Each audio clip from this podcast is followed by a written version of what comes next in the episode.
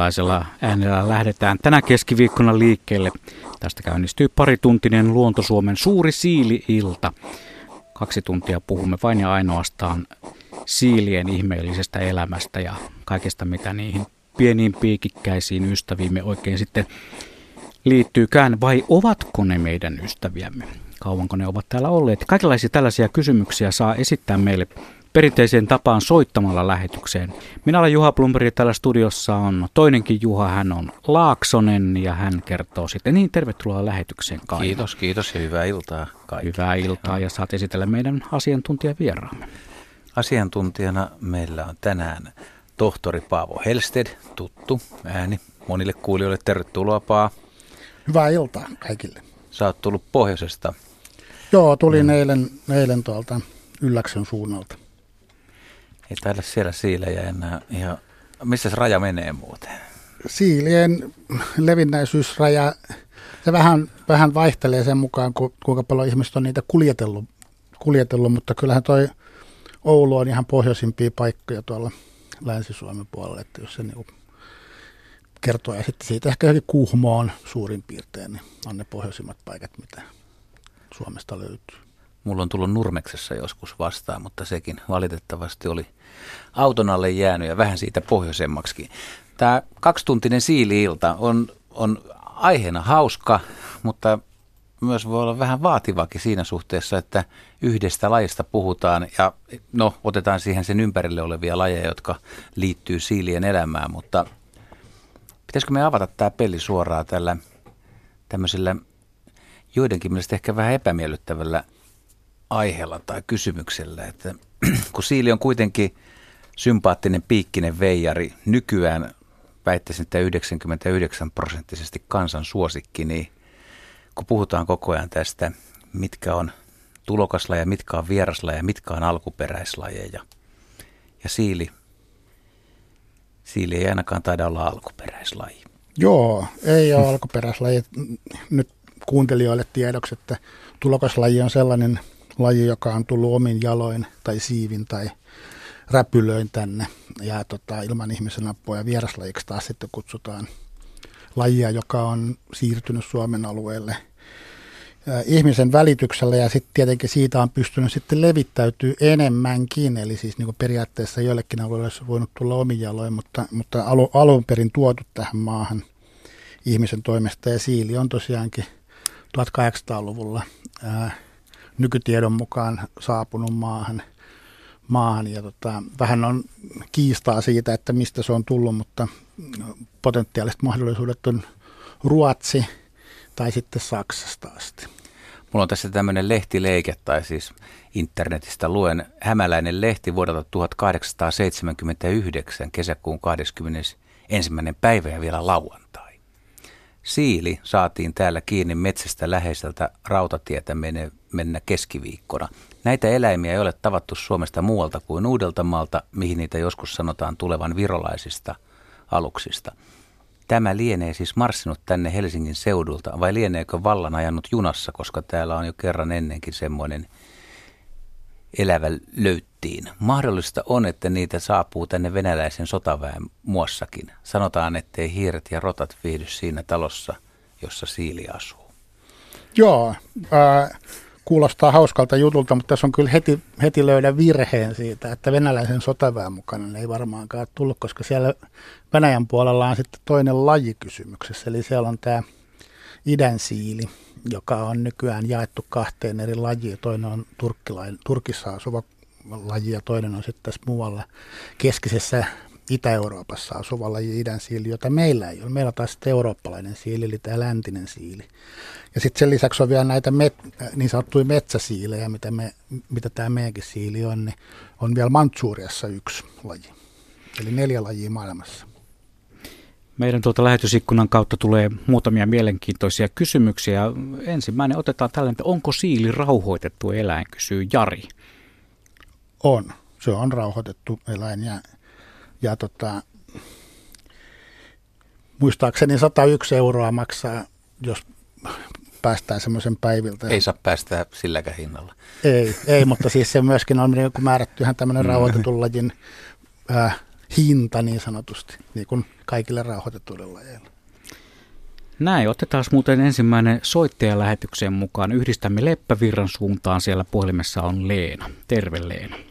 Terve Leena täältä Näädän maassa. Tämä on itäistä Leppävirtaa ja me asutaan täällä omakotitalossa, tämmöisessä pienessä kylässä. Ja me on nähty vihreä siili. Mm-hmm.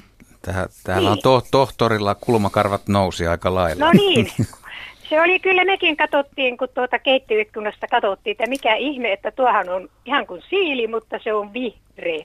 No sitten me ruvettiin tutkimaan tätä juttua. Tästä on monta vuosikymmentä aikaa.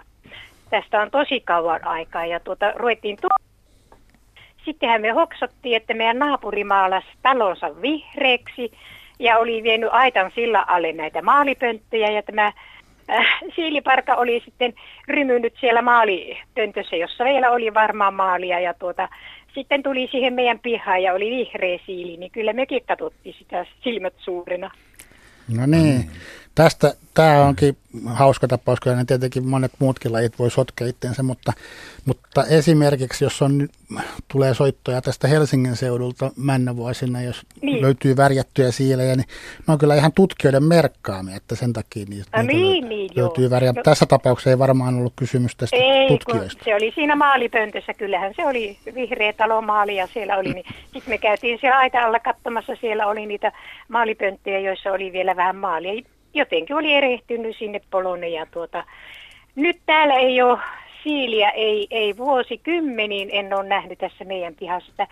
Mikä ne on hävittänyt, kun mun sisko asuu tuolla Leppävirralla ja hänellä on rivitalo, rivitalo asunnossa ja joinakin kesinä on kymmenenkin siiliä hänellä ollut siinä ruokamiehinä. Että, ja nyt ne on hävinnyt, kun siihen on rakennettu, että minnekä nämä siiliraukot joutuu nyt sitten, kun niitä ei enää näe.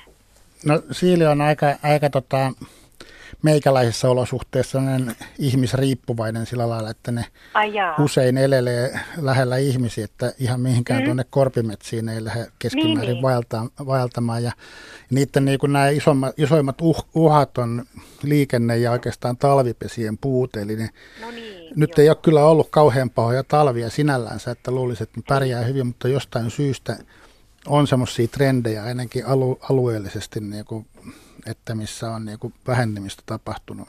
Ja sitä ei ihan tarkalleen ottaen, kukaan ei oikeastaan ole sillä ihan järjestelmällisesti tutkinut, että mihin suuntaan se kantaa on menossa. Että... Olisiko sitten, kun tuota, silloin ka- kauan sitten, vuosikymmeniä sitten, niin oli tunkioita ja ihmiset vei ruoan jätteet sinne ja kaikkia ja nyt ne on kaikki hävinnyt pois nyt viiää jätteet laatikoihin ja ei sillä tavalla, sillä tavalla niitä sillä tavalla kalanperkuujätteitä ja muita ei enää sitten ole. Joo, se varmaan kyllä vaikuttaa se, että ravinto, ravinto on tietenkin yksi rajoittava tekijä, että jos, jos ei ole enää näitä avotunkia. No itse asiassa avotunkia on tullut myöskin, koska ne on lämpimiä, niissä tapahtuu niin, sitä bakteerikäymistä niin, paljon, niin ne on myöskin niin. ollut oivallisia talvipesäpaikkoja. Niin, eli, joo, eli ne joo. talvipesät ja niiden puute on kyllä yksi tärkeimmistä liikenteen lisäksi, mikä niinku, niitä rajoittaa. Se on niin ihana tuhisia se mm. siili ja sitten ne poikaset, eli tosi suloisia. kyllä. Joo, semmoinen oli vihreä siili. Että Kiitokset. maan Vaartuvalla on nähty vihreä siili. Selvä. sitten. No niin, hei. Kiitoksia Leena soitosta. Tämä oli hyvä, hyvä pelinavaus ei kuitenkaan ollut kysymys mistään raasta siilestä. Niin, tai, tai punkkarista. Punksiili, joo. Mutta siis tuossa, miten toi siilin, siil, siilin piikkinen iho, tai, tai miten se nyt on, jos, jos vertaa johonkin karvaseen nisäkkääseen tämmöinen maali, maalihomma, ja jos vahvaa maalia joutuu karvoihin ja karvat liiskautuu toisissa kiinni, niin voi olla, että, että ilmanvaihto ei enää toimi. Mutta miten siilillä, mitäs luuletpa, että tämmöinen vaurio, niin kuluuko se siitä pois ja siili jatkaa matkaansa? No se riippuu tietysti vähän minkälaista maalia se on. Et, et tota, siilin piikit on, on ihan sama ainetta kuin mikä tahansa nisäkkään karva. Eli se on niinku on vaan niin kuin muodostunut semmoiseksi piikkimäiseksi. Ja niillä on jokaisella piikillä omat lihakset, minkä avulla ne pystyy niin kuin nostamaan, nostamaan ne pystyyn ja näin. Eli periaatteessa on tietenkin mahdollista, että siihen tulee niin kuin tämmöinen puolustuksellinen aukko, kun se on puolustusta varten se piikkisysteemi siinä, piikkimatto kettuja vastaan, että, että se vaikuttaa. Mutta sitten niin kuin siinä on niin kuin toinenkin puoli, että, että tota, siili on erittäin tehokkaasti varastoi näihin piikkeihin erilaisia ympäristömyrkkyjä, muun muassa raskasmetalleja ja muita vastaavia, niin, niin tota, ää, ne on myöskin aika, aika tota, ää, rankkaa tavaraa ne piikkeen, mitä ne sisältää ne aineita. Tässä kun tässä puhelussa äsken puhuttiin tästä vähenemisestä tai mahdollisesti sillä alueella vähentynyt, mun, mun oma kanta on siis se, että voin tunnustaa, että mä oon tänä vuonna oon tainnut nähdä ainoastaan yhden siilin ja mä oon ollut myös öitä ulkona, mutta en, en ole ollut niin kuin siilialueella ja tässä taajamissa. Mutta että soittajat vois lähettää meille viestejä ja ilmoittaa, että missä päin on esimerkiksi hyvin siilejä. Saa senkin kertoa, että ei ole tosiaan nähty, että saataisiin pientä, pientä tämmöistä mm. karttaa siitä, että mitäs teillä on, Juha? En ensimmäistäkään ole nähnyt tänä kesänä ja olen ollut myös pimeän aikaan liikkeellä. Ja Muistatko mon... aikoinaan, kun tästä Pasilasta lähti jonkin suuntaan, täällä näki aina? Kyllä, niitä aina näki niitä. joo. Ja tuolla kotirannalla, missä asun lähellä, lähellä merenrantaa, niin siellä, siellä niitä näki jossain vaiheessa. Meidän jälkikasvu, nuori herra Plumberi, niin on nähnyt tänä kesänä siellä yhden siltein. oli aivan kaikki sieltä kadonneet. Pitäisi vaan lähteä joku yö vähän tarkastelemaan. Entäs tohtorin havainnot? No äh, tuolla tosiaankin, kun itse asustelen enemmän tällä hetkellä tuolla pohjoisessa, niin siellä ei, mutta on kyllä säännöllisen epäsäännöllisesti käynyt Pohjois-Espoossa ja joka ilta, joka yö oikeastaan Näet? Olen nähnyt. Sä oot hyvällä hieno. alueella, pikkasen kyllä epäillään, mutta uskotaan nyt sitten. Hei, äsken kun puhuttiin noista piikeistä, niin täältä tuli Simolta kysymys, että onko laskettu, montako piikkiä on aikuisessa siilessä noin keskimäärin? Voiko sitä sanoa? Joo, kyllä se varmaan joku on laskenut kaiken näköisiä asioita. Lasketaan. Mulla itsellä ei ole tietoa tästä asiasta, kuinka monta niitä on. Mutta tuhansia epäilisin. Ja siinä on jännä juttu se, että silloin kun siili syntyy, tätä on monesti kysytty, että, että tota, miten se siiliamo pystyy synnyttämään tämmöisen piikkipallon, niin tota, silloin kun ne syntyy, niin niillä on ihan tavalliset karvat niille pojille. Sehän vaalean punainen, semmoinen ihan pehmeä. Niin, tai ja, ja ihan muutamassa äh, äh, siis tunneissa vuorokaudessa, niin, niin ne, sitten alkaa ne piikit tulemaan. Niin okay. silloin synnytysvaiheessa niin ei vielä ole sit piikkejä. Monissa lä- lähteissä, mistä joskus on lukenut siileistä, niin mainitaan 6000 noin. Mutta tota, mun mielestä Heidi Kinnunen esimerkiksi luontoillassa joskus vähän kyseenalaistanut sitä, että onko, onko se tosiaan laskettu ja siis vaihteleeko se koon mukaan tai, hmm. tai jopa yksilöllisesti, että se voi olla paljon enemmänkin. Et, et, jos auton alle – sehän olisi nyt hieman tietysti ikävä duuni, mutta siis jos kesällä löytää auton alle jääneen siili, niin siitä, siitä vaan preparoimaan. Se on aika, aika hyvä tota, yhden päivän puuha siinä. Laskee siilin piikit ja ilmoittaa meille, että minäpä sen teen ja laskin. Ei muuten ollut 6000.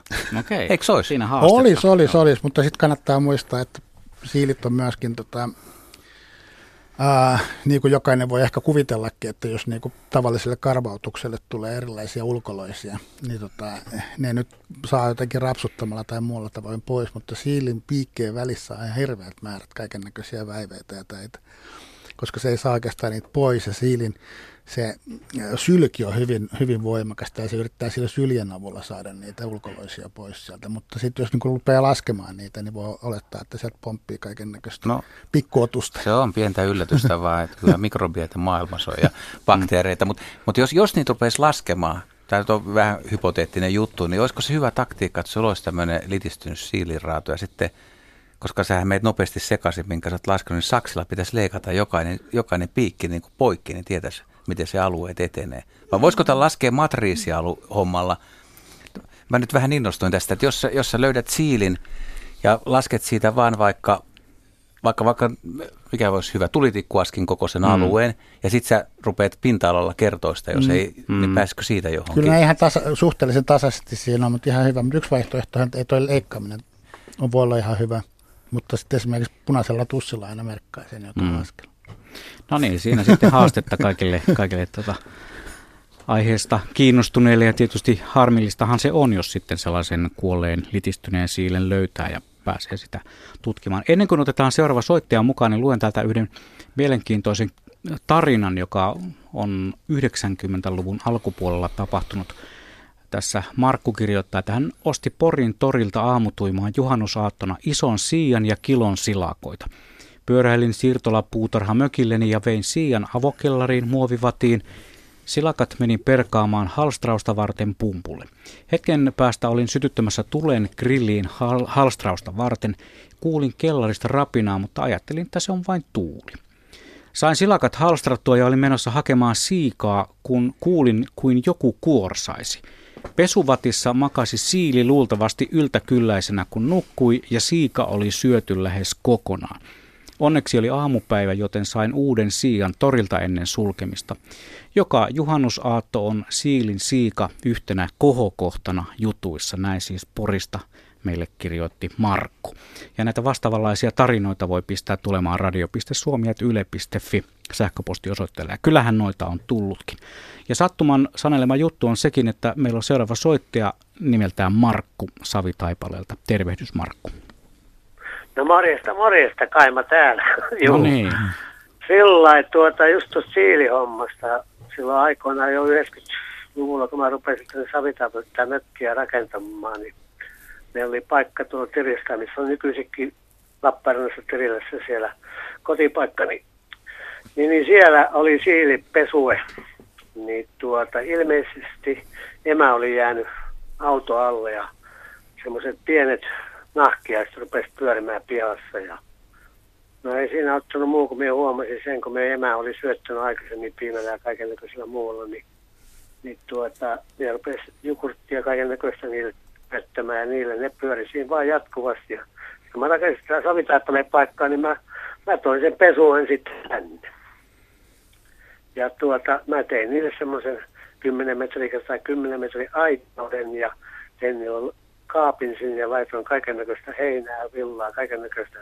Nehän roudas heti pentun valmiiksi, se teki niin kuin talvipissää konsona. Ja sitten kun oli tarpeeksi piikkiä ja muuta, niin oli syöttänyt niitä kaikkea, niin otin aina pois, niin ei kummas vaan, niin ei ole enää yhtään näkynyt. Joo, no varmaan ettänyt sitten hyvin jonkun ravintorikkaan paikan, mihin ne on lähtenyt, että sen jälkeen kun ne pystyy pärjäilemään itsekseen. Että, että, Niin. että, Se on jännä homma vaan, että miten niin pienenä on, ne tajuaa sen, että tekee sitä pesää itselleen, että missä niillä on hyvä olla.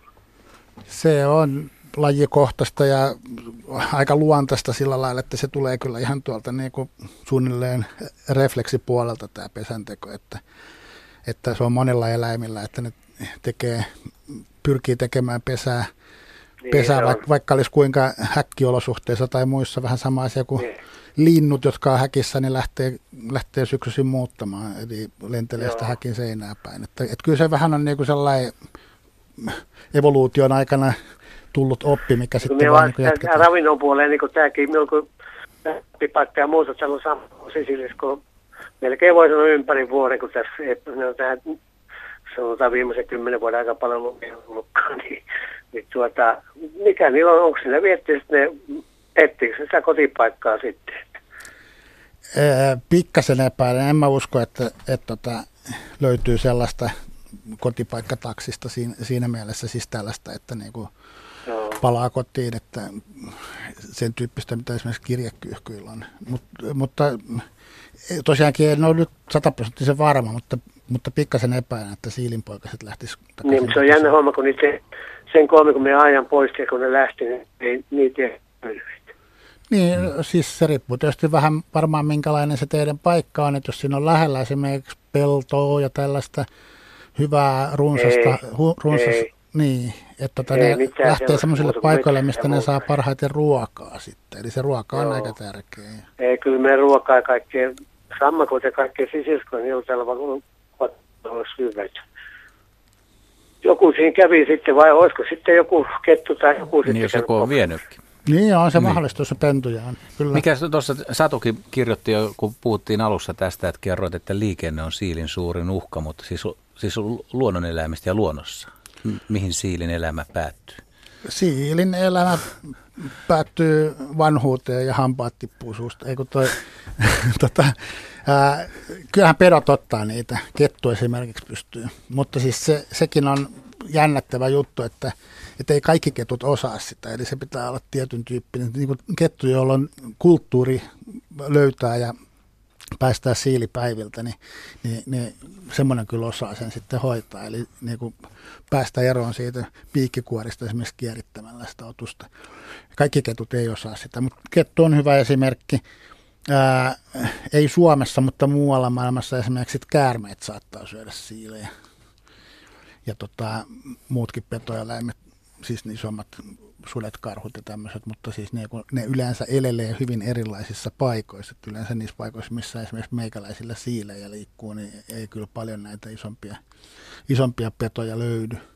Viime viikolla yksi kaveri kertoi, että kun sanoi, että meillä on siiliilta tulossa, niin hänelle tuli mieleen, että jossain Mikkelin suunnalla oli ollut semmoinen huuhkajan pesä, missä, missä mm. emot ruokki siileillä – ja, ja tuota, niitä ei ollut sillä alueella, että jostain kauempaa hakia. Sitten mä muistin itse 80-luvun puolelta Nurmijärvellä, niin siinä oli kanssa, olin yhdellä huuhkala, huuhkajan pesällä ja en ole koskaan sillä alueella nähnyt siilejä. Ja, tuota, Joo. ja, ja sie, siellä, siellä vaan oli niitä raatoja vaikka kuinka paljon. Että. Joo, ja kyllähän noit, kun on noita pesäpohjia katsottu, pöllön pesäpohjia, huuhkaja varsinkin, niin kyllähän sieltä on siililuita löytynyt. Että kyllä se niin on ihan saalis sille. Kiitoksia Markku tästä soitosta ja meille saa soittaa lisää 020317600 ja myös tuolla Radio Suomen lähetysikkunassa käy kova keskustelu. Siellä tulee myös tarinoita muualta. Esimerkiksi Kajaanista tulee Paltaniemellä on melko paljon siilejä. Ja sitten ihan etelästä tuli havainto, että asun tässä Helsingissä lähellä Käpylän asemaa ja olen tänä vuonna nähnyt yhden elävän siilin ja valitettavasti myös toisen, joka oli jäänyt auton alle.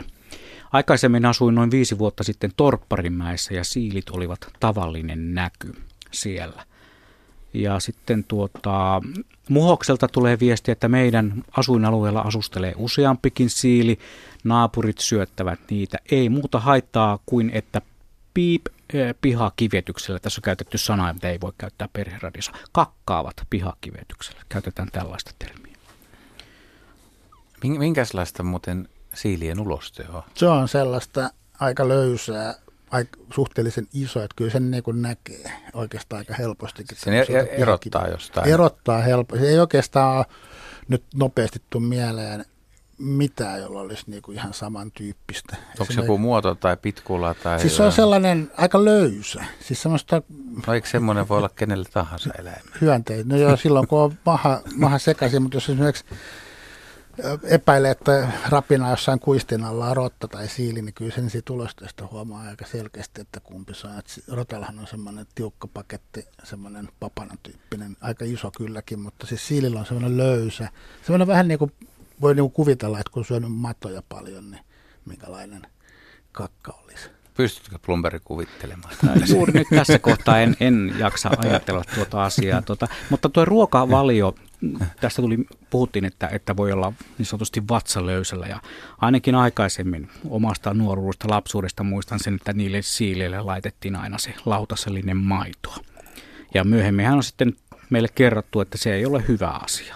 Onko ne laktoosiintolerantikkoja tai mitä ne onkaan? Joo. Laktoosivaivaisia. Joo, no Mä aloitan henkilökohtaisella asialla tässä, että ensinnäkin, että lehmänmaitohan ei sovi kellekään mulle kuin lehmän vasikalle ää, periaatteessa, että eihän se ole niin kuin minkään aikuisen eläimen ruokaa. Ja myöskin niin kuin, se toimii samalla lailla, että käytännössä kaikilla nisäkkäillä tämä laktaasientsyymi suolistossa. Laktaasientsyymi on semmoinen entsyymi, joka hajottaa tämän laktoosisokerin ää, pienemmiksi, niin sen toiminta loppuu. Eli pienellä osalla ihmispopulaatiosta, semmoisilla alueilla, missä on paljon maitokarjaa, niin on tapahtunut mutaatio, että ne pystyy käyttämään jotkut ihmiset sitä. Mutta käytännössä kaikki muut nisäkkäät on laktoosiintolerantikoita aikuisina. Eli millekään, siis kissallekaan ei saa antaa niin kuin laktoosillista maitoa, että, että kyllä siitä tulee niin kuin mahapuruja. Et, äh, hapanmaitotuotteet voi olla pikkasen eri asia, mutta mä en tiedä, ymmärrä, että minkä takia niille pitäisi antaa sellaista ravintoa, mikä ei välttämättä ollenkaan ole, on niin kuin niiden luontaista ravintoa. Että luontainen ravinto on siis hyönteiset ja sitten liha, kala ja tällaiset, että niitä mm. pystyy kyllä antaa sitten. Kunhan on suolatonta. Joo, täällä tota, muun muassa Tiina kirjoittaa tällä tavalla, että hei ja terveisiä Itä-Suomesta mökiltä. Koleaa on, mutta himosaunajaa ei haittaa. Mutta onko ilman pitkään jatkunut viileys ajanut siilit liikkeelle jo päiväsaikaan vai mistä mahtaa olla kyse? Olen antanut siilille kissan märkäruokaa ja murskattuja maapähkinöitä ja ovat mahdottoman nälkäisiä. Miten paljon uskallan antaa ruokaa ja olisiko viisasta siirtää ruokinta vain illalla tapahtuvaksi? Liikkuminen siilillä on ketterää ja olen iloinen, kun vuosiin siiliä ei ole mailla näkynyt. Ovat oikein tervetulleita. Märkä ruoka ei lopu, sanoo Tiina ja Tiinan kissat. Joo, siis kyllähän niitä ruokkia saa, ei se mun käsityksen mukaan kielletty ole. Että kannattaa tosiaankin vaan olla varovainen siitä, että mitä antaa antaa. Ja tota kissaruoka on varmaan ihan, ihan maittavaa sille. Eikä se tarvitse olla mitenkään niin kuin vaan yöaikaan tarjottavana. Silloin tietenkin tulee kaikkea muutakin sinne ruokinnoille. Ja tota, kyllähän se tietenkin tämmöinen kylmä kesä, kun muistetaan, että on kysymys hyönteissyöjistä, niin, niin voi olla, että hyönteisten määrä liikkeellä olevien hyönteisten määrä on pienempi, mutta mä en usko, että se kovinkaan paljon loppujen lopuksi vaikuttaa, koska on myöskin sateista ja sateet tuo sitten pintaan lieroja sun muita, mitkä on oikein oivallista ravintoa siilille. Napattaisiko tähän kohtaan, kun kello on puoli seitsemän yksi kappale soittajia mukaan? Hän soittaa Pohjois-Savosta ja hän on nimeltään Helmi Marja. Tervehdys. No niin, no heippa vaan, täällä ollaan. Joo, ole hyvä. Marja. Joo, kuule tota, ihana ilta teillä, aivan mahtava aihe, tämä siiliaihe. Kiitos. Ja mä oon jo pitkään kuule miettinyt, mulla olisi hirveän hyvä tarina, haluatteko te kuulla? Totta, ehdottomasti. Joo, kuule, tota, meillä oli semmoinen kuusi vuotta sitten todella paljon siilejä. Meidän pihalla asutaan siellä lähellä rantaa. Se on semmoinen pieni yleiskaava-alueella oleva omakotialue. Meillä oli todella paljon siilejä pihassa ja ihan semmoinen tuhina kävi aina. Ja kun meillä on paljon lapsia, niin siellä syöt tupsutteli ruokaa ja niitähän löytyi sitten siilillekin evästä aina. Ja kävi niin, että yksi siileistä sitten mielti minun miehen tosi paljon, että se oli ihan niin kaveri, se käveli sen vierellä ja meni kahtelemaan, mitä se siellä aina touhusi tehdä tuolla autotallissa. Ja se oli aivan niin kuin leimautu ihan siis totaalisesti, mutta se pointti, mikä tässä on, niin on se, että se ei tykännyt minusta se siili nimittäin ollenkaan. Ja kerran se meni semmoiseksi se tilanne, että mä olin tulossa sieltä ö, sisältä ja menin huutelemaan isäntää, että tulepa syömään ja isäntä oli siinä ja mä näin, että siinähän pyöri taas se siili sen jaloissa ja en minä keren niin kuuden metrin päähän kuule, niin se siilipä ponkasi kuule minun oikaa. Siis en ole niin nopeata liikettä siilistä nähnyt ja varpaaseen suoraan kiinni. Tirskautti niin, että vereet kun ne lenti ja se oli ihan järkyttävän kipeä se varvas se koko yön. Oikein sytkytti siihen sattua ja se oli ihan turvoksissa se varvas. Ja minä oikeasti luulin, että siihen tulee joku yleisinfektio, että en muista, että kävinkö lääkärissä, mutta oli se kipeä. Mutta siis mulle jäi semmoinen jännä tunne siitä. Se siili niin kuin selkeästi, se ei minusta pitänyt, että joku jännä siinä oli, mutta että onko tullut vastaavaa, vastaavaa esille. Ja tämä oli kyllä erittäin, sen voin sanoa, että kuusi vuotta sitten että oli, mutta nyt ei ole tietty siiliä ollut meillä päin, ei yhden yhtä. Että totaalisen vähän, en ole edes naapureilta kuullut, että niitä olisi siellä liikkunut. Tohtori Helsted antaa kyllä nyt diagnoosia tässä, kirjoittelee no niin. tuohon noin. Että... no niin, annapa. Joo, siis aika erikoista kyllä, että siilio käy ihmiseen kiinni sillä lailla, että tota, veret lentää ja näin, että hyvin harvoin tuommoista kuulee pikkasen epäilen, että se kuitenkaan ehkä johtuisi siitä, että olisi mustasukkaisuudesta tai muusta kysymys, mutta tietenkin onhan se aina mahdollista. Sä et Mut, lähde niinku rakentaa, että onko koiras vai naaras kyseessä tässä niin, siilissä. No eihän silloin nykyään enää mitään merkitystä sinällänsä. Mm. Että. mutta tota, ää, siis se, että, että niin kuin mä aikaisemmin mainitsin, niin se siili käyttää sitä sylkeä niihin, niihin tota, ulkoloisten häätämiseen, että se on hyvin voimakasta ja hyvin tota, ää, niin kuin se, niin kuin tavallaan tämmöistä antibioottista tietyllä tavalla, niin tota, niin se voi kyllä aiheuttaa aikamoisen kivun sitten, jos semmoinen pääsee haukkasemaan, mutta sitten toinen puoli siinä on, että se välttämättä se mikrobi, mikrobisto on siinä aika paljon huonompi että verrattuna moneen muuhun eläimään. Periaatteessa aina, kun villi eläin puree ihmistä, niin periaatteessa aina silloin kyllä kannattaisi mennä näyttää lääkärille ja lääkäri sitten arvioi, että tarvitaanko esimerkiksi ää, vesikauhu- tai rabieshoitoa siihen.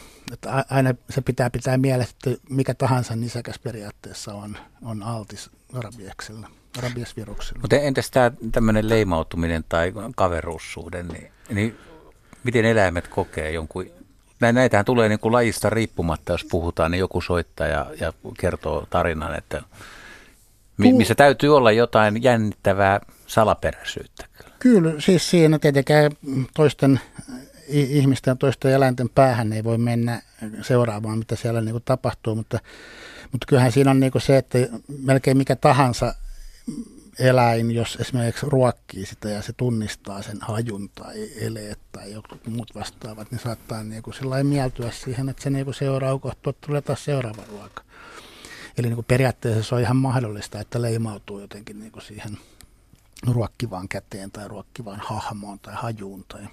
Mutta esimerkiksi usein puhutaan tietysti, no koira on niin hyvä ja helppo esimerkki, että koira taistii heti, että onko tavallaan koira-ihminen tai että pelkääkö mm. tai arasteleeko tai tätä, mutta jos, jos sun pitäisi niin ajatella, että se siili nyt funtsii kolmeen neljään meitä ihmisiä, niin, niin voisiko se, voiko olla minkäänlaista tämmöistä y- yhteistietoa, että siili jotenkin, että toi on enemmän meikäläisiä tai tavallaan, että sen ihmisen käyttäytymisessä on jotain muutakin kuin pelkästään se ruoka? Öö, on se tietenkin mahdollista, mutta tosiaankin mainitsit koiraesimerkin. Niin. Koiraesimerkki tässä kohtaa on ehkä vähän huono siinä mielessä, että koira on laumaeläin ja, ja laumaeläimen käyttäytymismalleihin kuuluu nimenomaan se, että ollaan jossain porukassa ja on, pärjätään yhdessä. Ja siili on ihan totaalisen yksinäinen eläin, poikasaikaa lukuun ottamatta. Niin tota, sille ei ole välttämättä laumaeläin niin kuin fiilistä. Että se niin. Sen ei tarvi olla kaveri siis. Niin. niin. Et, onko, et, jo, onko jotain, tuleeko mieleen jotain eläintä, jolla kumminkin voisi olla tämmöinen, joka jota tunnetaan? Onko ne kaikki näet, onko kissa lauma eläin?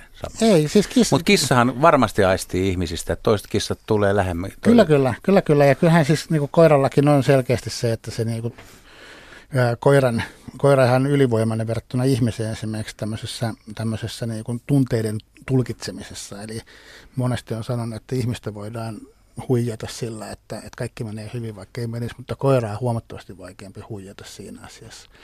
Mutta mä pikkasen epää, että siili, joka ei ole laumaeläin, niin se niinku olisi niinku niin hyvä tul- tunteiden tulkki kuin, kuin monet muut. Mutta kissa, kissan kohdalla on kyllä se, että, että tota, se on vähän niin kuin sillä niin kuin rajoilla, että luonnon populaatiot, ne elelee yksin, mutta sitten niin niillä on myöskin pitkä se poikasaika.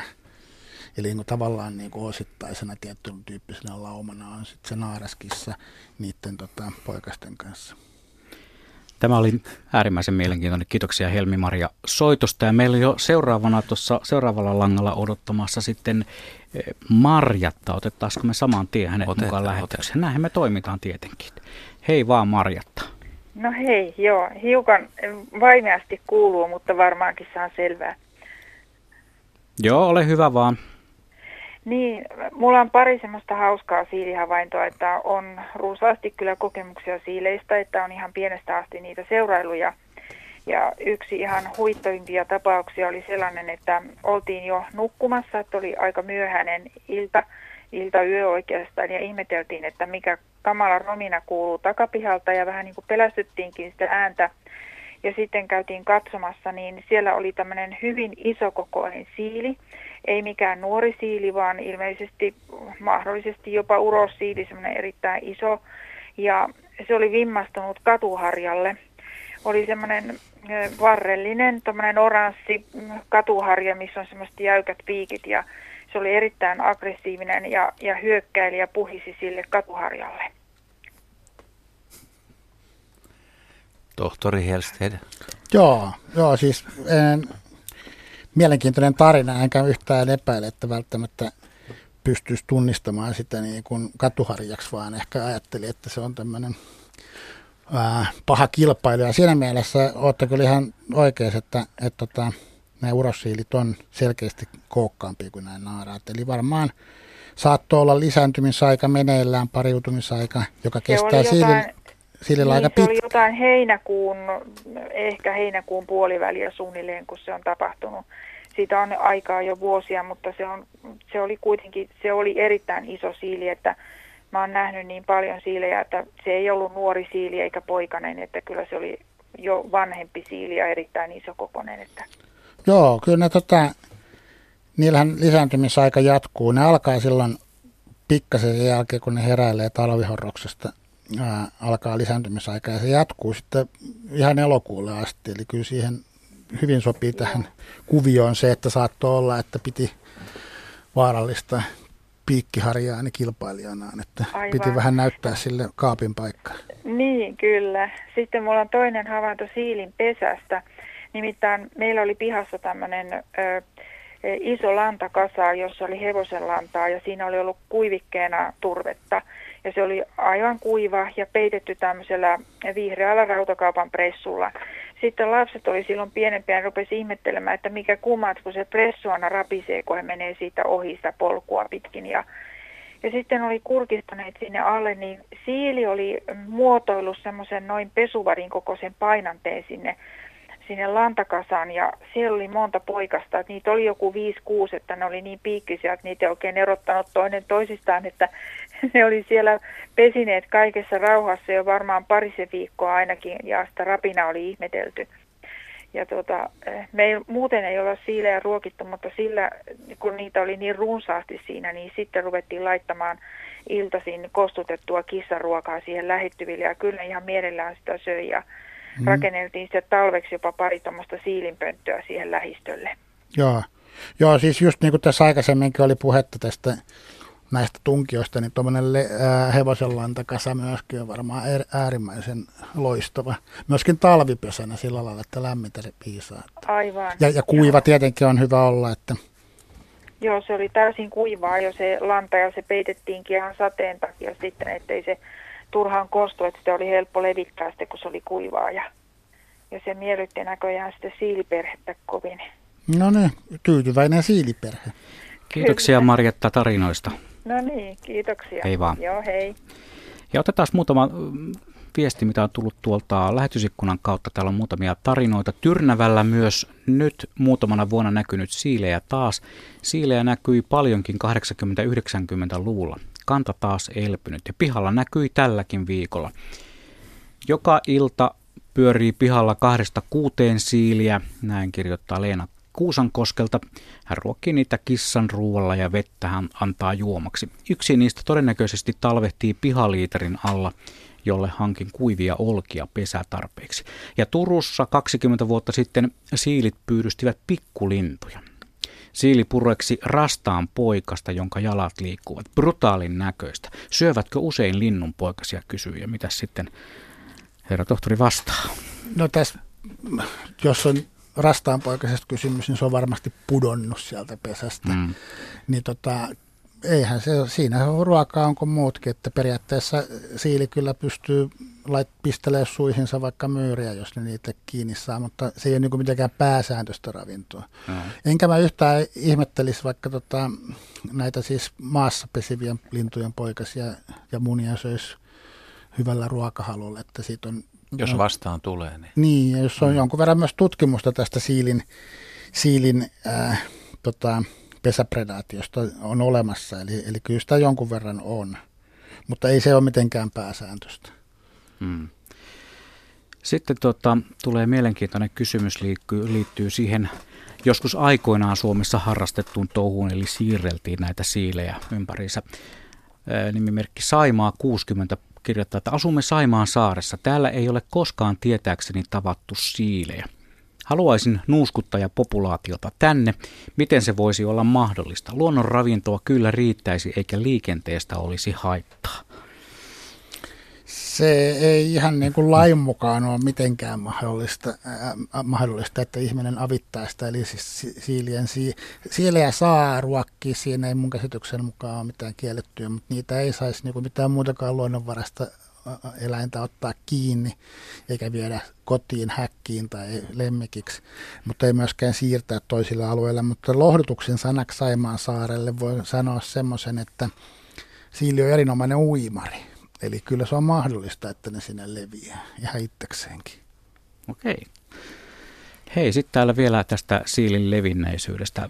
Kemijärvellä on jo jonkun aikaan aikoin, jonkun aikoinaan tuomista siileistä syntynyt hyvinvoiva populaatio. Siiliystävällisen rehevässä pihassamme näkyy poikasia lähes joka kesä. Olemme päässeet myös seuraamaan kosiomenoja kahden uroksen tapellessa naaraasta. Hävinnyt osapuoli tönittiin alas rinnettä. Joo. Joo, siis kyllä, ää, mä puhuin tuosta levinnäisyydestä, niin kyllä se on näin, mutta siis niin kuin, ää, pohjoisimmat siilit, mitä Suomessa on havaittu, menee tuonne ihan Ivaloon asti. Mutta mm. tota se, että ja kuinka, todennäköisesti tuotu. Niin, että, mm. ja kuinka hyvin ne sitten pitemmällä aikajänteellä elelee, niin se on sitten toinen kysymys. Tosi nyt, jos niin kun on jo selkeästi havaittavissa ilmastossa muutoksia, niin saattaa olla tulevaisuudessa niin koko Suomi on asuttuna. Tehdään se pieni mielikuvitusmatka, koska tämähän on nyt ta- tavallaan, jos, jos Ivalon korkeudella joku, joku tuo siiliä ja sulle tulee vastaan, kun sä kävelet siellä kadulla, niin siinä voi ihminen hätkähtää. Mutta palataan tuonne 1800-luvun lopulle, 1900-luvun alkupäiviin. 1905, 1906 voisi olla hyvä vuosi. Ja kun niitä siilejä on nyt sitten tuotu Saksasta tai Ruotsista tai mistä nyt tuotiinkin, niin kuin sanoit alussa, niin sen ajan henkeen, kun ajatellaan ihmisiä ja elämää, niin mitäs luulette, luokas joku tämmöinen kuvitelma, että jollekin ihmiselle on tullut yhtäkkiä siili täällä pääkaupunkiseudulla tuotiin vastaan, niin miten, mitenkä ihminen on reagoinut siihen? Varmaan siis siihen aikaan välttämättä niin. monilla ihmisillä niin kuin ei mitään tietoa. ei ole niin kuin niin. mitään tietoa, kun ei ole niin kuin sillä kirjallisuus ja kouluopetus ei ole mitenkään, niin kuin, kyllähän sitä on voitu pitää vaikka minkälaisena Petona tai paholaisena, niin, paholaisen otuksena ja näin, että et, ja kyllähän niitä pidettiinkin jossain määrin, määrin tosi kummallisena. Ja kummallinenhan se on, niin jos miettii ylipäätään tätä nisäkeskuntaa, mitä Suomestakin tai Euroopasta löytyy, niin sehän on hyvin erikoinen siihen nähden. Ja tavallaan tämän siilityyppiset otukset, niin on myöskin aika vanhoja, eli, eli tota, ää, siili nykyään kuuluu ihan, ihan omaan, omaan tota, heimonsa, eli, eli aikaisemmin luoteltiin hyönteissyöjiä, mutta nykyään se kuuluu siileihin ja siihen siiliryhmään kuuluu muitakin eläimiä kuin pelkästään tämä meikäläinen siili, mutta kuitenkin se on niin kuin varmaan ollut aikamoinen shokki sen ajan ihmiselle, voi, voi varmaan kuvitella. Joo, kyllä se voisi kuvitella itsekin, jos ensimmäistä kertaa, ihan, ihan ensimmäistä kertaa näkisi, että miettisi, että nyt on, nyt on mennyt jotain pieleen. koska, koska se on niin, nythän me tiedetään se, se on hellyttävän näköinen, kaikki tietää, että tuhisia sellainen, mutta eka kertaa kun sen näkisi, niin kyllä voisi ihmetellä, että onko toi oikeasti, oikeasti olemassa vai olenko kenties nauttinut juomia liikaa ja alkaa nyt noin pienet piikikkäät otukset hyppiä niin sanotusti silmille sekin voisi olla mahdollista. Var, varmasti moni siili on myös teilattu siis ihan suoraan mm. pelosta, että tämä on kamalan näköinen mm. otus ennen kuin siilihän on kuitenkin lyönyt aika hienosti tämän kampanjansa läpi, että niin kuin alussa sanoin, että tota, hirveän vähän on kuulee siilistä negatiivisia kommentteja mm. verrattuna sitten joihinkin muihin yleisiin lajeihin. Niin, se on kyllä totta. Ja siinä mielessä, jos niin miettii tätä ihmisten normaali luonnetta, on vähän tämmöinen neofoobinen, eli vähän niin kuin kaikki uusi ja vieras pelottaa, niin kyllä se varmaan alkuvaiheessa on ollut Siililläkin kohtalona se, että, että on pidetty kummalli, kummajaisena. Siilillä on vielä parempi PR-kampanja kuin Oravalla, jota monet pitävät vain söpönä pörröhäntäisenä rottona. Niin, tai siis ei edes söpönä, vaan siis ihan pörröhäntäisenä rottana. Niin. Mutta vielä, vielä niin kuin, millä, tämä, millä, millä teidän mielestä siili hurmaa ihmiset? Muuta kuin se, että se on piikkinen pallero. Semmoinen, no se, se eh. koko hapitus, semmoinen lyllertävä, hitaasti kulkeva, ihan maan siis pystyykö siihen samaistumaan jotenkin? Eh, no, siis, ehkä jossain tilassa kyllä. Kyllähän jotkut ihmiset hankkii sellaisia koiriakin, mitkä on vähän niin kuin avuttomia, koska sit mm. niitä voidaan auttaa. Ja ihmisten ehkä mielessä on siili, että se on vähän niin kuin avuton ja sitä pitää ruokkia ja eihän se pärjää itsekseen ja, ja kova maailma ja elää vielä öisin ja, ja näin. Ja todellisuudessa siili nau, nauraa piikkeihinsä siinä, niin. että niin kuin, saapahan ilmatteeksi ruoat tästä heti ja vielä joku tekee pesäpöntönkin. Mutta jos ajattelee näitä maailman tai Suomella ja nyt tietysti tässä yhteydessä, kun puhutaan Suomen luonnosta, niin niin kyllä ehkä siilistä tulee jotenkin mieleen semmoinen, että se on, se on yksi semmoisia eläinlajeja, joista voisi kuvitella tämmöisellä ruokintapaikalla, että jos joku eläin ylensyö, niin mun mielestä siili saattaisi kyllä ahtaa aika lailla, kun luonnossahan mm. ei hirveästi ole välttämättä ylensyöntiä samalla lailla kuin ihmismaailmassa. Joo. Ja kyllähän niin kuin tuossa kun puhuttiin siitä, että, että, että tota, pidetään kummallisena ja näin, pitkäänhän oli semmoinen sellainen tota, pelko ihmisille, että, että, tota, että ne siilit pystyy ampumaan niitä piikkejä. Että ihmiset niin kuin kuvitteli, että, että se on jotenkin vaarallinen Okei. Tämä, tämä, tämä, tämä on hieno aihe kyllä tämä siihen. Tarinoita on tullut valtavia määriä niin lähetysikkunan kuin sähköpostin kautta ja puhelinlinjallakin näyttää olevan porukkaa, että ei meillä sinänsä mitään hätää ole. Aihe on äärimmäisen mielenkiintoinen ja kuten tuossa äsken puhutte, niin siili on se sellainen eläin, joka saa monen ihmisen heltymään.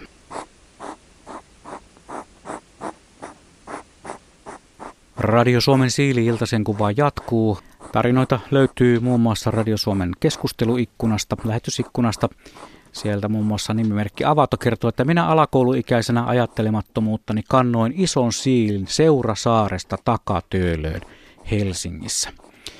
Ja näitä siiliä siirrelty aikaisemminkin, nimittäin Hannu kirjoittaa meille, että olen kotoisin Rantasalmen Kolkon taipaleelta Joskus 60-luvun alussa vanhempani perustivat maatilallemme puutarhan, hedelmäpuita, marjapensaita ja niin edelleen.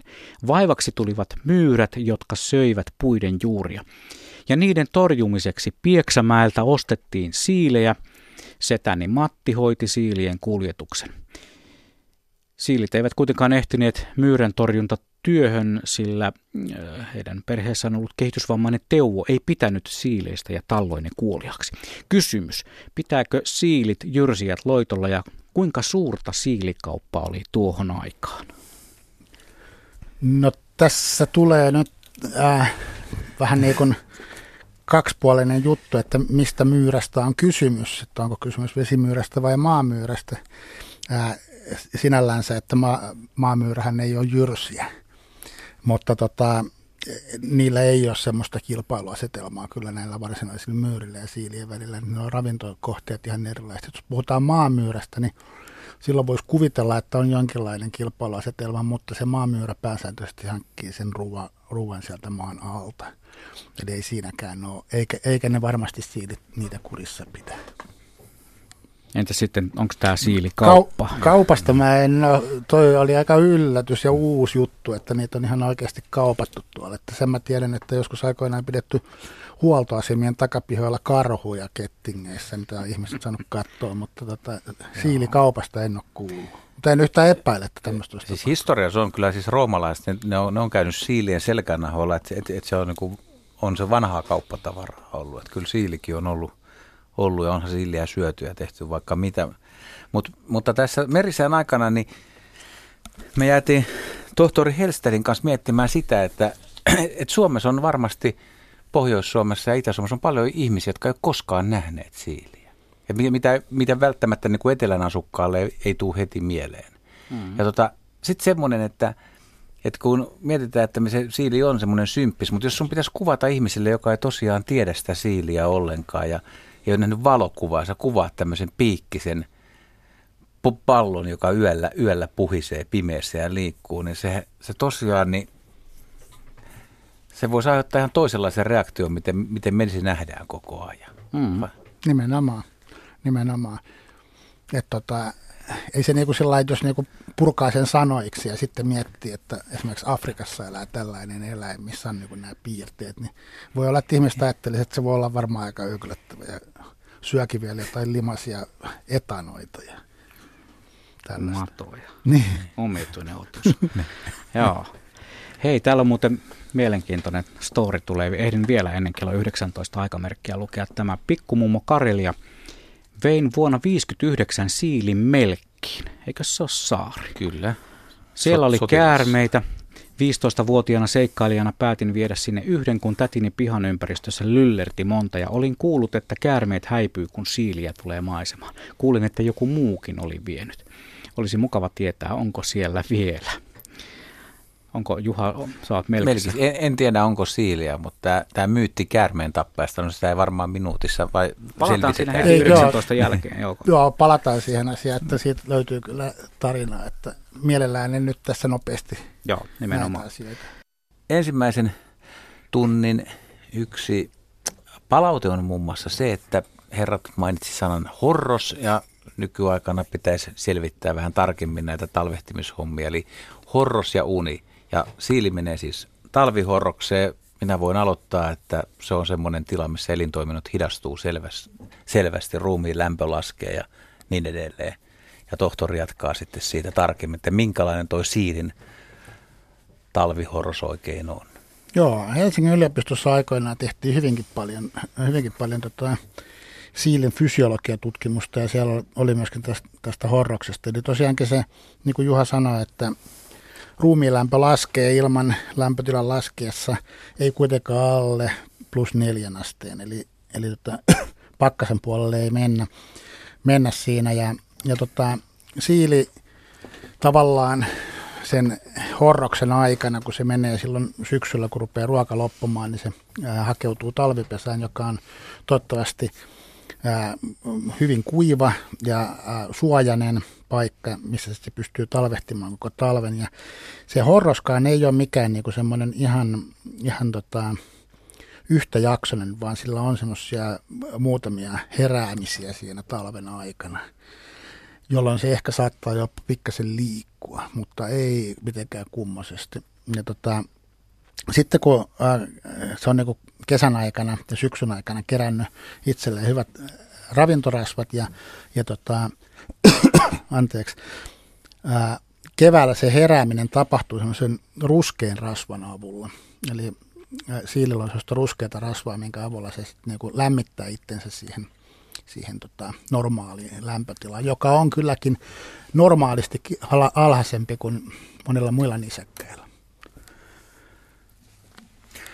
Mutta onko tässä semmoinen ongelma, kun mietitään esimerkiksi näitä Etelä-Suomen talvia ja nyt viime aikoina, jos on, jos on leutotalvi ja ajatellaan, että se meet horrokseen, niin nopeasti ajatellen voisi ajatella, että okei, kun on leutotalvi, ei kovin, on tietysti kosteita, niin silloin hyvät olosuhteet, mutta se kääntyykin – vähän vastaan, että siis saattaa olla, että viesti tulee jo, että kevät alkaa liian aikaisin ja tulee sadevesiä ja siilen talvihorrosaika on lyhyempi kuin vanhoina perinteisinä talvina. Joo, kyllä, kyllä, kyllä ja tota, pitää muistaa myöskin se, että täällä se on tietyn mittainen se talvihorros, mutta kun mennään etelämässä, niin anteeksi, Ää, niin siellä välttämättä siilit ei, ei tota, harrasta läheskään niin pitkään. Eli kyllä se niinku, se ilman lämpötila on, ja se on just sillä, sillä, siinä mielessä vaarallista, että kun nyt on tullut semmoisia talvia, missä niinku talvi alkaa normaalisti, ja tulee sitten se vesisateet ja lämpö, lämpöaallot niin. ja tämmöiset, ja tulee uudestaan pakkaset, niin se voi olla aika paha paikka kyllä siilille.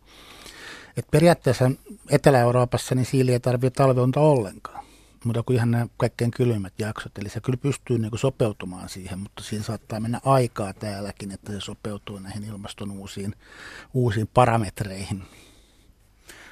Luulisin, että tuommoinen on aika rankkaa sitten, että jos, jos sä oot sopeutunut horrostaan ja, ja joutuisi, joutuisi jostain syystä, että olisiko periaatteessa, niin, tai esimerkiksi siili, mikä otetaan hoitolaan, ja se on, mm. ne laittaa tietysti sielläkin yrittää varmaan luoda tämmöiset olosuhteet, että se horrostaa siellä, mutta siis pysyisikö tämmöinen näin ei saa tehdä. Mutta siis siili, jonka, joka syksyllä ei olisi löytänyt horrospaikkaa, ihminen ottaa sen itselleen ja ei tajuaisi laittaa sitä kylmäkellariin, niin pysyisikö se siellä koko talven kotioloissa, niin se olisi varmaan, onko se sille niin kuin rankkaa, että pysyisi kuitenkin hereillä ja söisi ja eläisi ihan normisti? Mm, siis juuri näin on. Eli jos siili otetaan pysyvästi sisätiloihin elämään, niin se ei mene talvihorrokseen jos ei sitä ilmaa lämpötilaa siellä lasketa, lasketa missä se on. Eli tota, se kyllä tuollaisessa plus 20 asteessa se on koko talven hereillä ja, ja onhan se niin kuin siinä, mielessä, siinä mielessä rankkaa sille, että, että tota, äh, se ei ole niin kuin ne olosuhteet, mihin se on täällä sopeutunut. sitä, mä, sitä mä tarkoitan nimenomaan, että jos, jos se toistus, jos, jos ajatellaan, että siilinika on on tietty ja se on tot, tottunut horrostaa, että jos sitä nyt muutettaisiin ja se joutuisi pari talvea ole, niin lyhenisikö se elinikä, että kun se talvella ei saisi horrostaa, niin se eläisi lyhyemmän aikaa kuin normaalisti?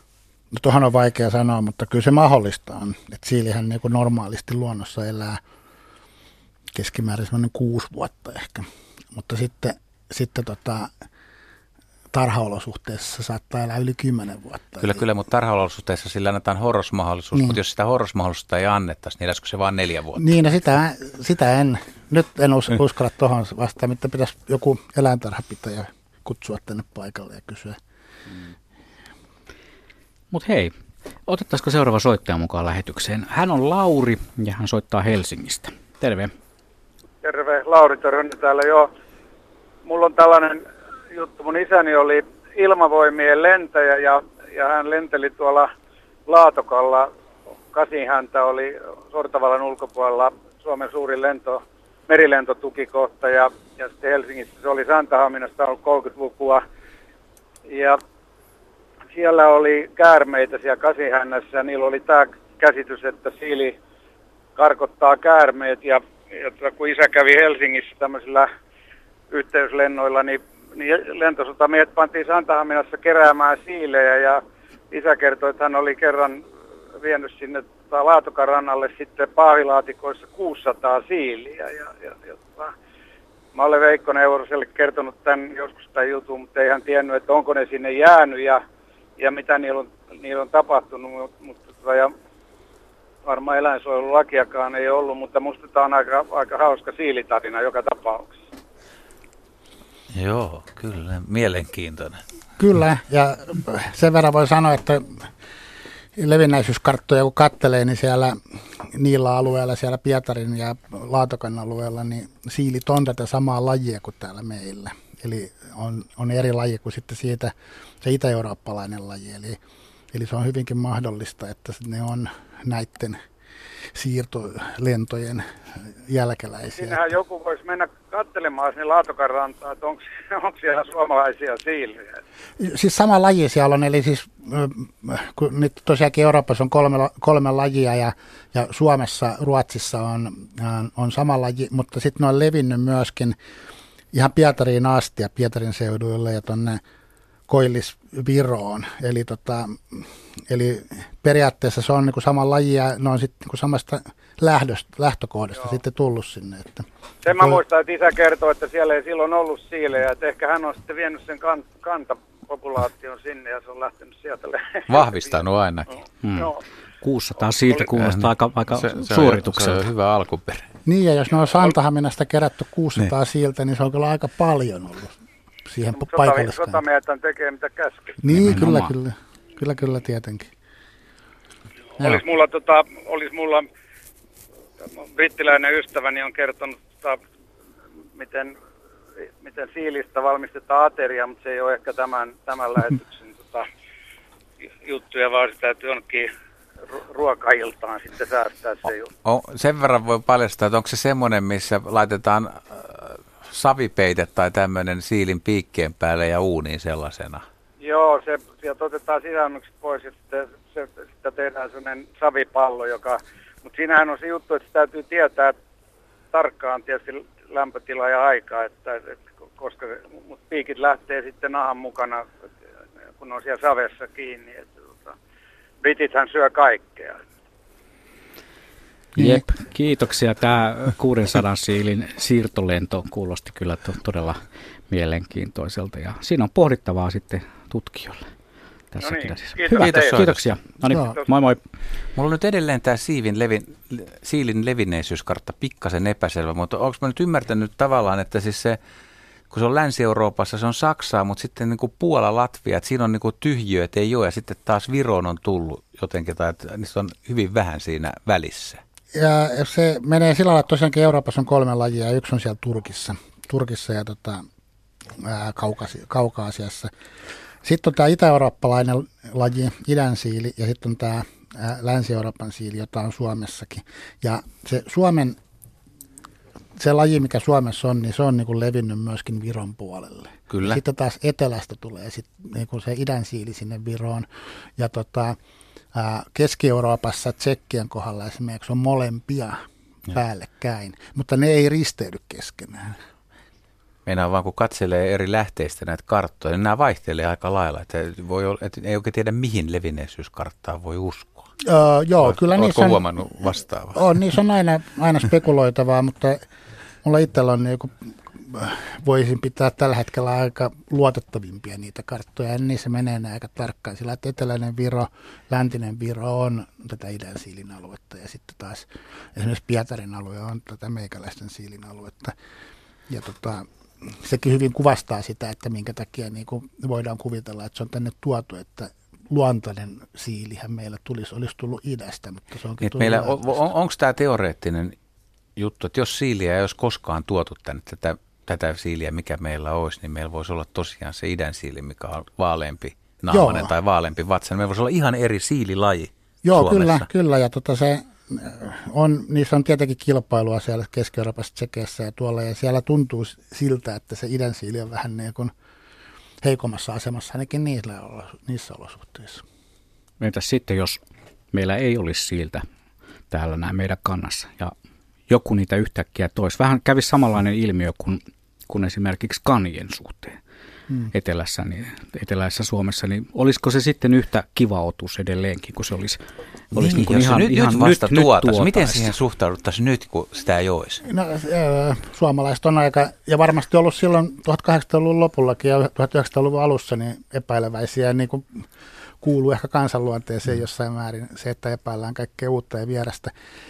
Ää, ja nyt tällä hetkellä pidetään sitä niin kuin sillä, että se on haitaton, haitaton vieraslaji, että sitten ei mitään haittaa, mutta mä esimerkiksi Skotlannista ja eräältä saarella tehty tutkimus, mihin on viety siilejä Skotlannissa ja ne kyllä ihan, ihan niin kuin kaksin käsin syö kahla ja pesiä siellä. Eli kyllä se niin myöskin on niin vieraslajin vaikutuksia voi olla jollain alueella. Että kyllä se periaatteessa Suomessakin voi olla sillä vaikutusta ja lintuihinkin, lintukantoihinkin. Mä en usko, että se on kauhean iso vaikutus, mutta kuitenkin voi olla, että on vaikutusta.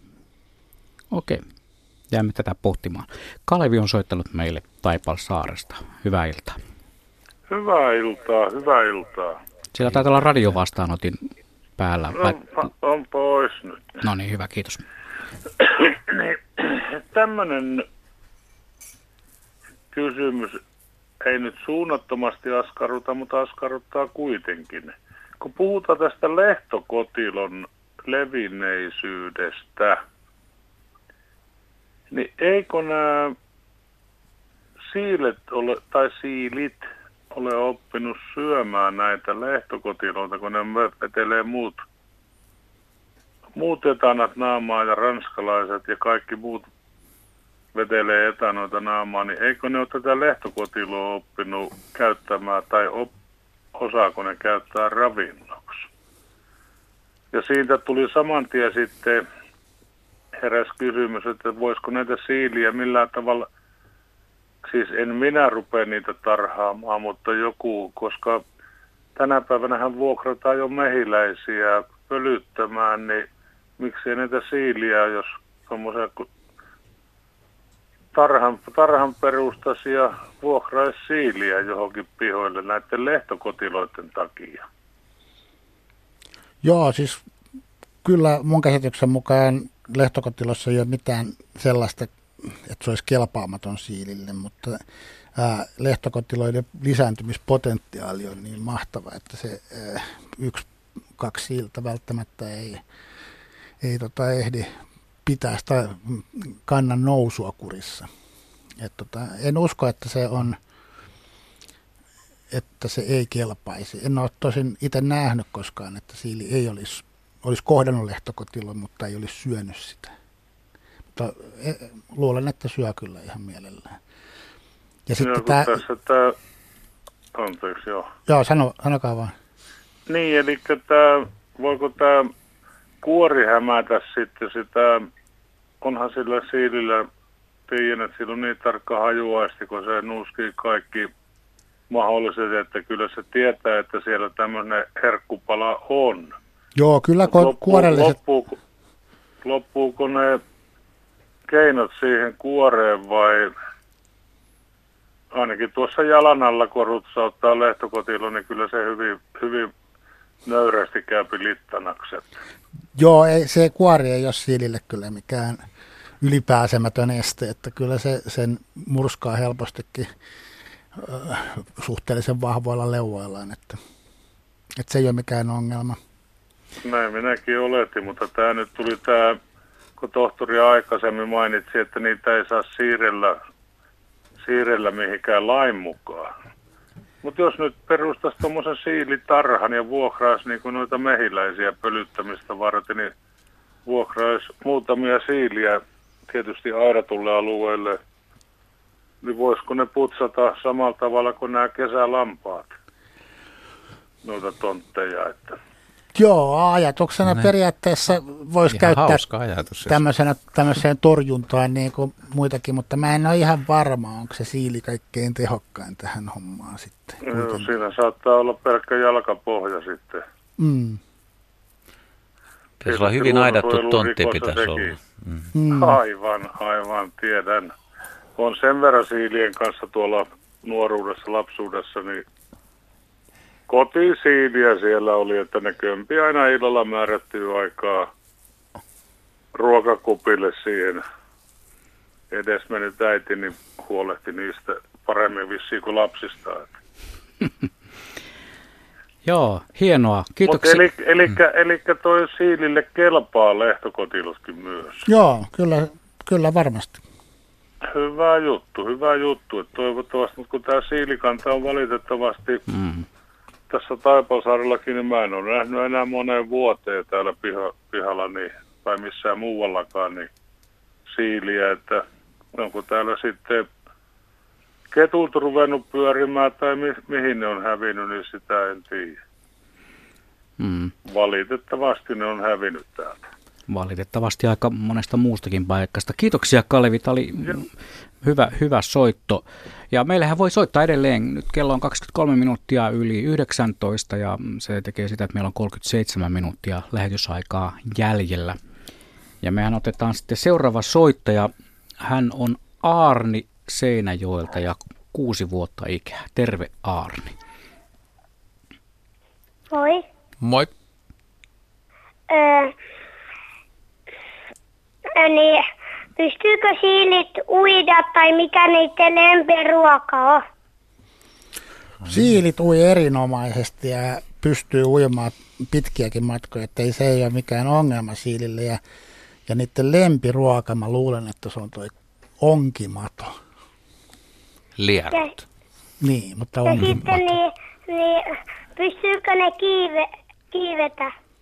Kyllä ne jonkun verran pystyy kiipeämäänkin, mutta se ei ole kauhean yleistä, että kyllä ne jonkun verran voi sitäkin touhua harrastaa. Että jos on niin kuin, niillä on kuitenkin hyvät kynnet ja pitävä ote, niin mikä siinä voi ne pikkasen kiipeillekin, mutta ei kuitenkaan niin kuin oraava.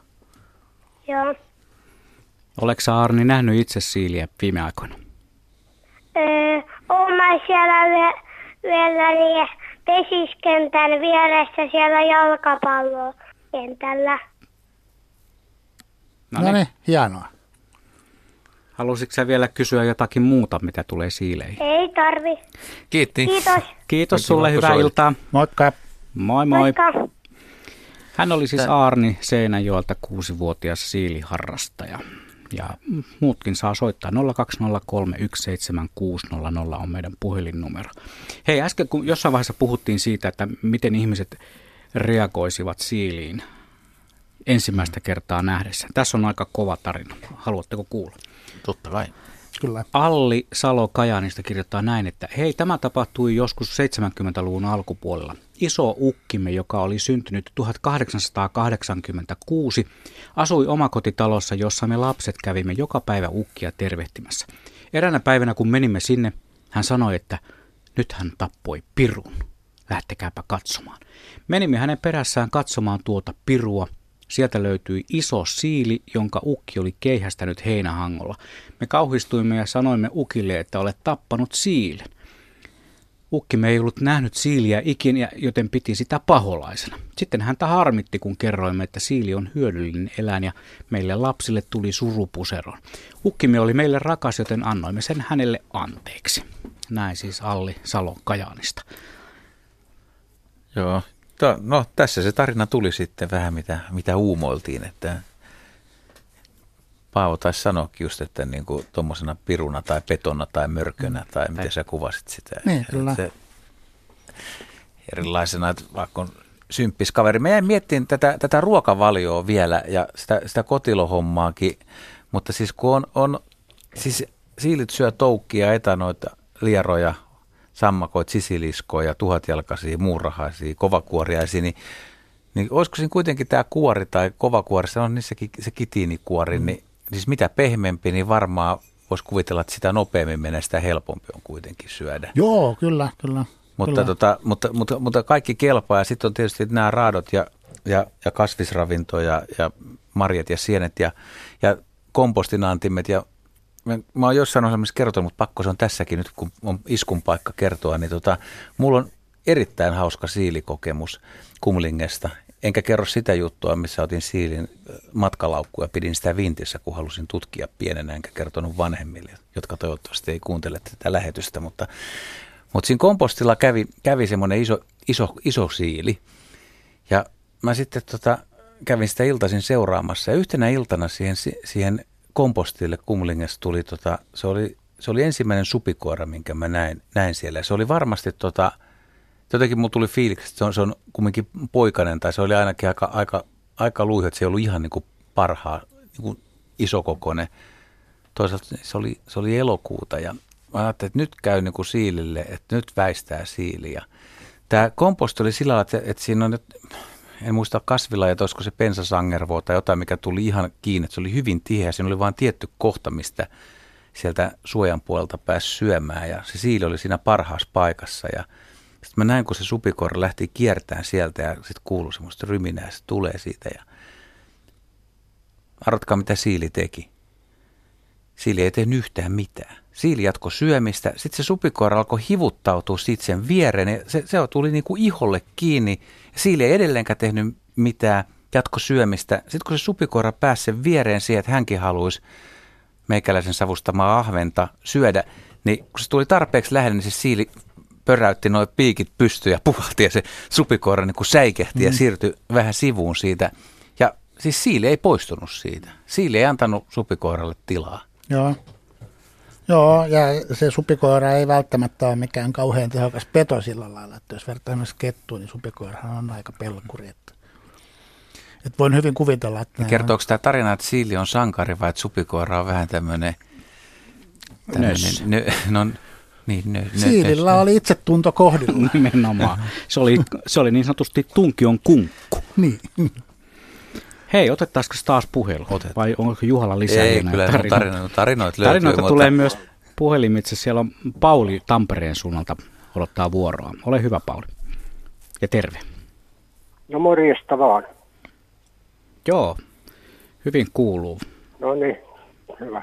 Joo, mulla on semmoinen semmoinen pikkujuttu, kun asuttiin tuossa Tampereen esikaupungissa Pohtolassa rivitalossa – tässä on 2-30 vuotta ja se oli varmaan 80-luvulla, luulisin, tapahtui semmoinen, meillä oli semmoinen kissa, mimmikissa ja sitä syötettiin sinne, sinne piha, omassa pihassa kesäisin kuppi siinä ja vedet ja kävi syömässä ja välillä siinä kävi siilikin syömässä sitä kupilta ja sitten yksi ilta mentiin kattoon, niin siellä oli kuule siili, mimmi ja harakka samalla kupilla yhtä aikaa. Mä sain sitä valokuvankin, mutta se valokuva aikojen saatu jokin kadonnut. On kyllä kiva pistää johonkin nettiin tai johonkin. Meinaan aika erikoista. Ehkä se harakka nyt oli joku vähän semmoinen poikainen, että se nyt ei ollut ihan täyskasvunen, mutta ihan sulassa sovussa ne napisteli kissaruokaa sitten kupista. Aika erikoinen tapaus kyllä. Jos ottaa siitä vielä sen siilin pois, niin vois, olisi vaikea kuvitella, että harakan poikani ja kissa olisi samalla. Niin, sekin vielä, joo. Mutta se on ihan tosi, että mulla oli sitä kuva pitkään, mutta se on nyt kadonnut johonkin. En tiedä, olisiko jossain videolla tuolla arkistoissa, kun joskus, joskus ehkä joku sellaisi sitä läpi, mutta, mutta tämmöinen tapaus. No niin. Hieno tarina. Mm. Joo, kiitos. Hyvä. Kiitoksia Pauli Joo. soitosta. Moi moi. Moi moi. Hei, meitä nyt muistutetaan voimakkaasti siitä, että me luvattiin ennen 19 uutisia, puhutaan tästä käärmeasiasta. Otettaisiko nyt, kun kello on puoli kahdeksan, asia oikein kunnolla käsittelyyn, että minkälainen otus se siilisille käärmeille on ja käärme siilille? Joo, no tota, äh, Suomessa meillä ei ole muuta kuin Manner-Suomessa kuin kaksi käärmelajia ja tota, toinen niistä on myrkyllinen, toinen ei ja ja vanhoissa koulukirjoissa on aina tämmöinen kuva ollut, missä, missä siili tappaa käärmeen. Ja sitten monet ihmiset on ajatellut, että se että kun tuo siilejä paikalle, niin käärmeet ha- haihtuu. Niin se on niinku tavallaan osittain pitää paikkansa, mutta osittain ei pidä paikkansa. Eli niinku siili ei oikeastaan voida käyttää niinku käärmeen hävittäjänä, mutta siinä on semmoinen jännä juttu, että että niin kuin mä aikaisemmin mainitsin, että siili säilyy piikkeihinsä näitä erilaisia raskasmetalleja ja erilaisia orgaanisia ympäristömyrkkyjä, niin se on myöskin osittain tai aika voimakkaastikin immuuni tälle käärmeen myrkylle. Eli vaikka kyy pääsisi tuikkaamaan, purasemaan siiliä, niin se ei välttämättä ole siitä moksistaan. Ja on niitä tapauksia, missä siili on tappanut käärmeen. Mutta se niin kuin lähtökohtaisesti, että jos niin kuin lähdetään siitä, että äh, otan pihalle siilin sen takia, että käärmeet lähtee pois, niin se ei välttämättä toimi, että, että se ei ole niin kuin mitenkään niin kuin aktiivinen sen asian suhteen. Vähän erilainen vuorokausirytmikin. Niin, se koht, kohtaaminen. Niin, kyllä, kyllä. Mutta siis niin kun, äh, onhan niitä, kun menee esimerkiksi nettiin katsomaan, niin kyllähän sieltä löytyy semmoisia videopätkiä, missä siili tappaa käärmeen, äh, eri lajeja käärmeitä ja näin. Et, et kyllä se niin mahdollista on, mutta ei se mitenkään niin yleistä ole. Mutta esimerkiksi on, on, jos, jos sä näet, että siili syö käärmettä, niin onko se käärme esimerkiksi jäänyt auton alle todennäköisesti ja se on löytänyt sen tien poskesta? Tai... Ei, kun, no siis sekin on mahdollista. Siilihän on myöskin tämmöinen tota, raadonsyöjä. Syö hyvinkin mielellään erilaisia kuolleita eläimiä ihan niin kuin isommastakin eläimästä lähtien, mutta siis niin kyllä se, se, se, on ihan totta, että se niin kuin sen, ää, se on immuuni tälle käärmeen myrkylle pitkälti. Ei niin kuin välttämättä kokonaan, mutta siis se kuitenkaan ei ole niin kuin mikään niin kuin sen, semmoinen uhka kuin monelle muulle lajille olisi se käärmeen purema. Eikö siinä Laurin soiton aikana nimenomaan se mm. koko homma perustunut siihen, että niitä mm. siilejä niin. siirrettiin sinne äh, Laatokan rannoille 600 kappaletta karkottamaan käärmeitä. Niin, kyllä, kyllä. Mutta jos niin kuin näin olisi, niin eihän sitten esimerkiksi mm, eteläisessä Suomessa pitäisi kauhean paljon käärmeitä ollakaan, jos kerran siilit aina tavat, tavatessaan tappaa kaikki käärmeet. Ja niin kuin Juha sanoi tuossa, niin niillä on kyllä aika erilainen tämä vuorokausrytmikin. Että... Hmm. Kuinka, kuinka nopea toi siili on, jos se pantaisi radalle juoksemaan? Siis minkä, minkälainen nopeus sillä tosissaan on? Kyllähän se aika, mm. aika vauhdikkaasti. Se normaali keskimääräinen on niin kuin, äh, tuntivauhti ei ole kauhean montaa kymmentä metriä, mitä se yleensä etenee. Mutta kyllä se tarvittaessa saattaa hyvinkin nopeisiin liikkeisiin pystyä. Ja kyllä se niin kuin saattaa myöskin sen niin kuin pystyä niin nopeisiin liikkeisiin, että se pystyy sen käärmeen nappaamaan nappaamaan tarvittaessa. Että, että ei se mikään mungo tai mangosti ole semmoinen, mikä niin tanssahtelee käärmeen kanssa. Että olisi vaikea kuvitella, että siili kahdella jalalla pomppisi käärmeen edessä ja kyllä, hämäisi. Minkki, hämäisi on, minkki on vauhdikkaampi tässä. se on toi siili useimmiten sellainen hyvin, hyvin verkkainen liikkeessä, mutta olen mäkin nähnyt siilin juoksevan. Se on vähän niin kuin tuollainen... Se kipittää, kyllä niin, se menee Citroen ihan... DS, se mm. nostaa niin kuin hydrauliikalla itsensä vähän korkeammalle ja sitten pistää, nousee. Joo, sit pistää vähän vauhtia, vauhtia pykälä. Okei, otetaan Päivi mukaan lähetykseen. Hän on Espoossa. Tervehdys. No, hyvää iltaa kaikki siilien ystävät. Iltaa, iltaa. Myös sinulle. No.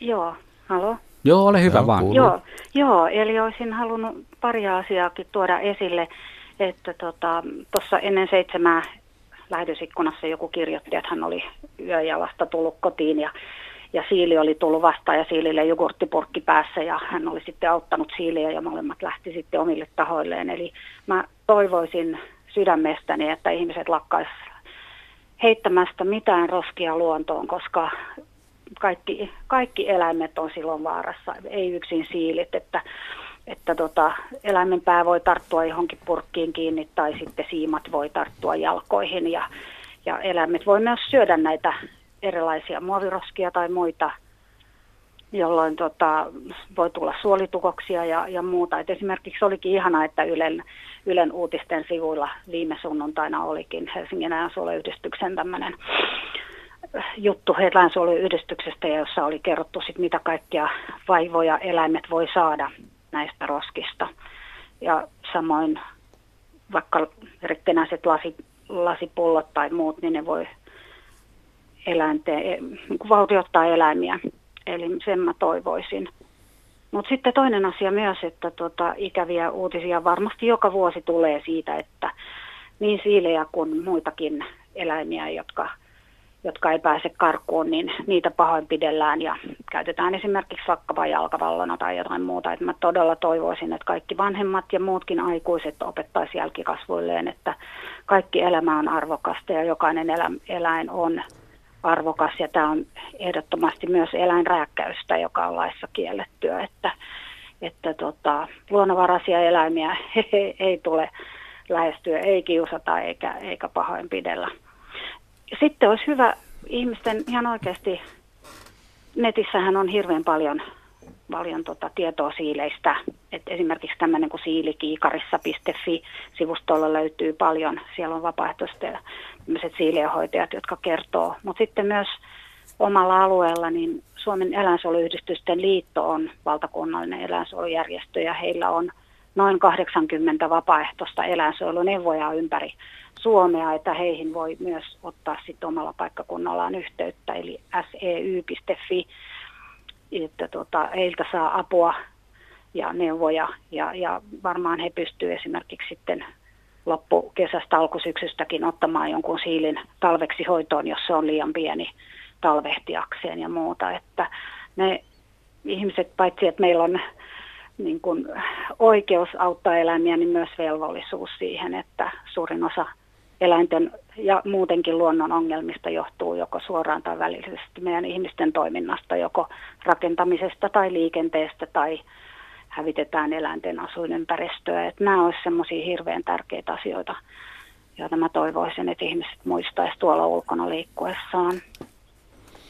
Siinä oli hyvä, hyvää muistutusta monellakin mittarilla. Kiitoksia vaan Päivi soitusta.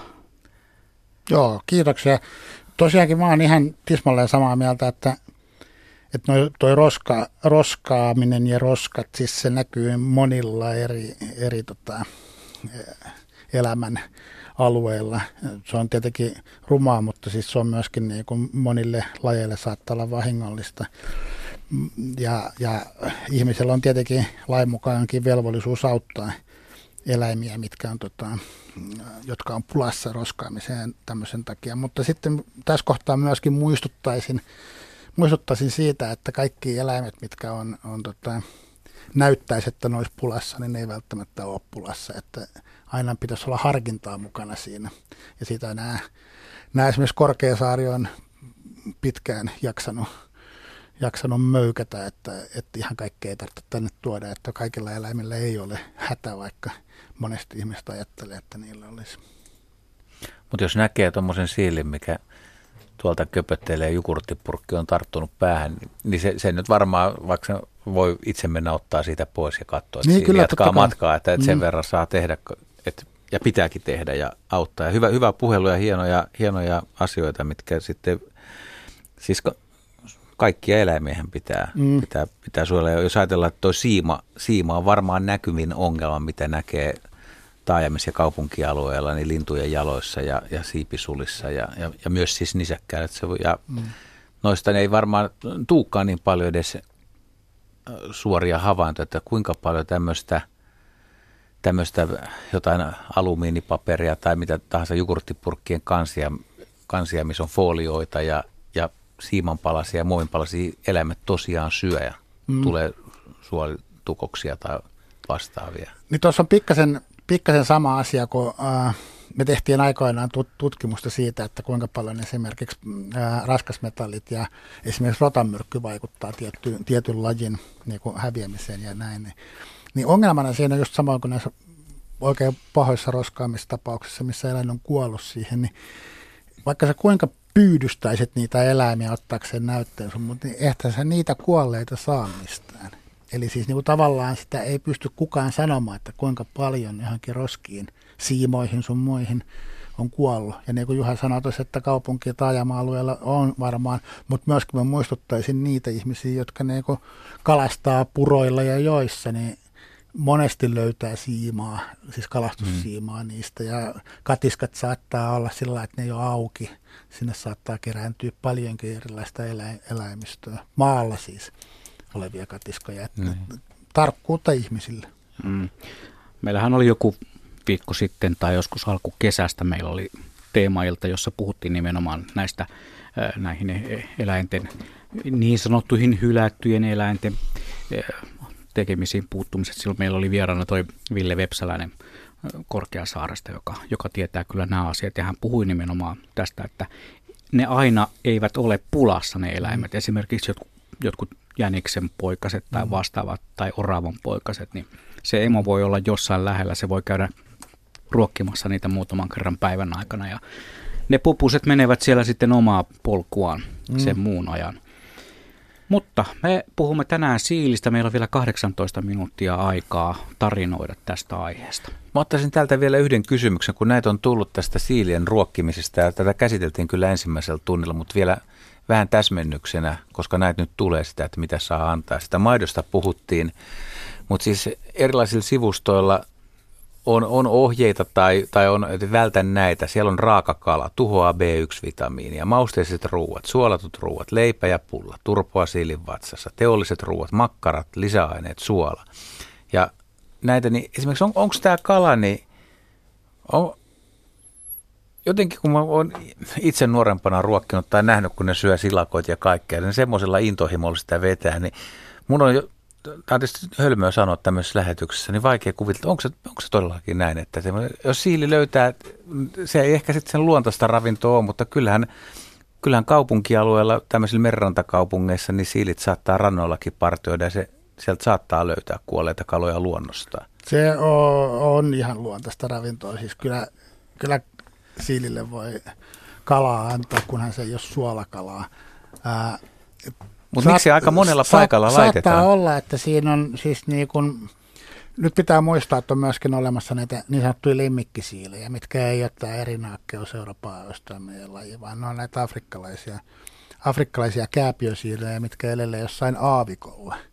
Niin voi olla, että niiden niin kuin se ruokavalio on aika paljon erilainen ja saattaa olla, että näissä ohjeistuksissa on myöskin niin kuin, sen tyyppistä juttua. Jos niin kuin miettii sitä, että mitä ihmiset syöttää koirillensa, niin eihän ne voi niin kuin parhaalla tahdollakaan ajatella, että oikeasti niin kuin koira semmoisena eläimenä kuin se on, niin söisi semmoista ruokaa, mitä niille annetaan nyt.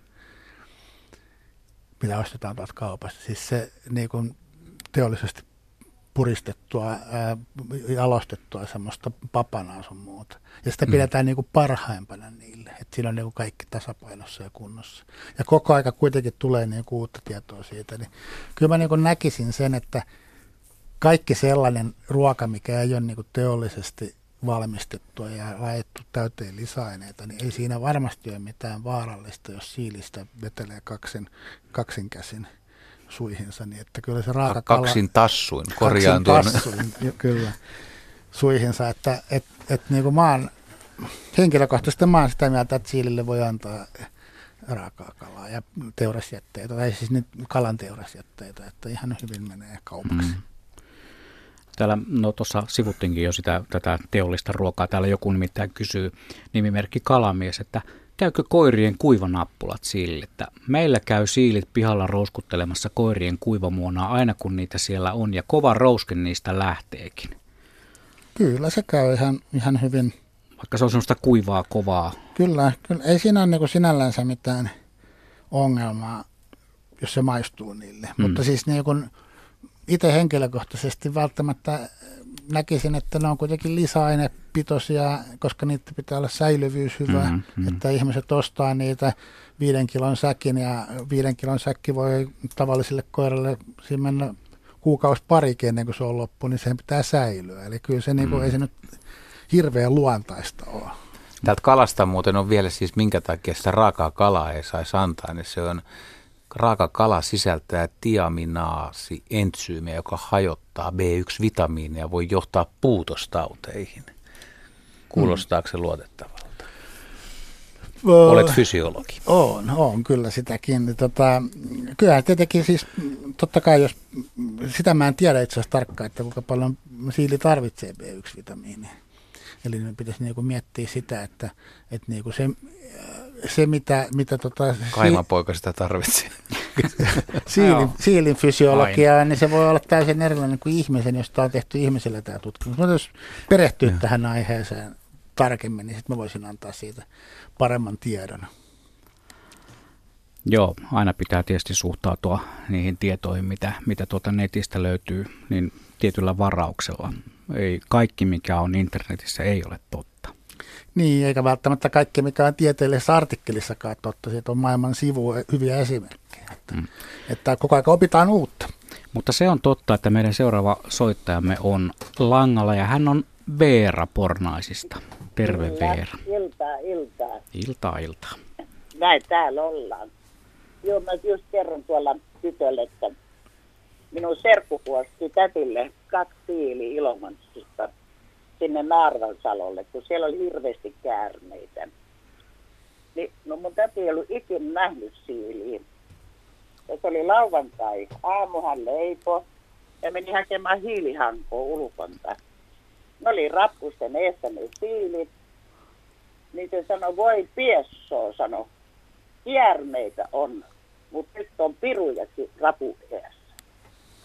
Ja hän tappoi molemmat siilit, tappoi sillä hiilihangolla. Ja tuli sisälle ja sanoi pojalle, että olette nähnyt, kyllä meidän pihassa on kaksi pirua. En, Veikkonen sanoi serkkupoika ja meni katsomaan. Sanoi, voi äiti, minkä se teet, minä toin siilit sitä varten, että tappaa kiermessä. Että tämmöinen. Se oli jotain järkyttävää. Joo, mutta se on, se on, ihminen näkee ensimmäistä kertaa elämässä, elämässä jotain merkillistä, niin kyllähän sitä mielikuvitus lähtee laukkaamaan. Että. Kyllä, varmasti. Ja sitten me oltiin just sitä käymässä siellä ja ja ne siilin raadot oli siinä. Mä sanoin, että hyvänen aika, miten on, siilit on tapettu. No ainoa teki tuli siihen sitten ja itse sanoi, että ei hän tiedä, sanoi, että ne on semmoisia, mitkä kierniitä tappaa. Hmm. Niin mä sanoin, näin, että siiliä. No meillähän on ollut täällä siiliä hirveästi. Ja sitten tota, yhdeksän oli viime kesänä.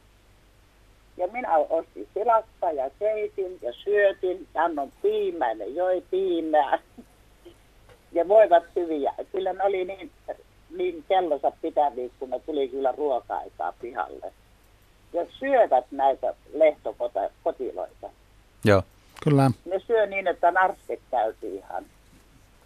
Tuo on hyvä, no, on tullut enemmänkin näitä, näitä tota, tietoja, missä tosiaan kun ihmiset ruokkii, niin siilit on aika tarkkoja aikataulusta. Että, mm. että voi olla, että tietysti niin vähän, vähän päivän sää voi vaikuttaa, että hämäryys tai, mutta kelloaika täsmää aika lailla. Että kun... Joo, ja sitten minun kiinnostaa itse, se oli viime kesänä, kun siinä tässä oli semmoinen, se ei ollut kovin iso, se siili, ja se puolusti kovasti itsensä. Niitä oli viisi kappaletta samalla kipolle tuli. Ja se sihisi ja puhisi, ja siinä oli isoja siiliä. Ja yksi tak, niin sen takapäästä nousi ihan niin kuin semmoinen häntä pystyy ja se heilu. Että voiko täällä olla joku semmoinen, ja siinä niin ne toiset lähti. Tämä oli niin ihmeellinen. E- eli, eli siis siilillä olisi näköinen hännäntynkä vai? Niin. Nyt on to, tohtori on kumissaan täällä studiossa. En tiedä nyt kyllä mikä on kysymyksessä. Häntä on hyvin, hyvin mitätön siilillä. Että tota, et en tiedä, mikä sieltä on noussut. Viisi senttiä pitkä. Joo. Ja se nousi ihan pystyyn takapäästä ylös ja se niinku heilu ja sitten se hävisi. Tämä jääköön sitten niin sanotusti arvoitusten osastolle, että mikä siellä, mikä siellä pystyyn nousi ja heilui. Kiitoksia Veera joka tapauksessa soitosta. Meillä mahtuu vielä oikein nopeasti, kun ottaa puhelimen käteensä ja valitsee numerot 0203 17600, niin pääsee lähetykseen mukaan.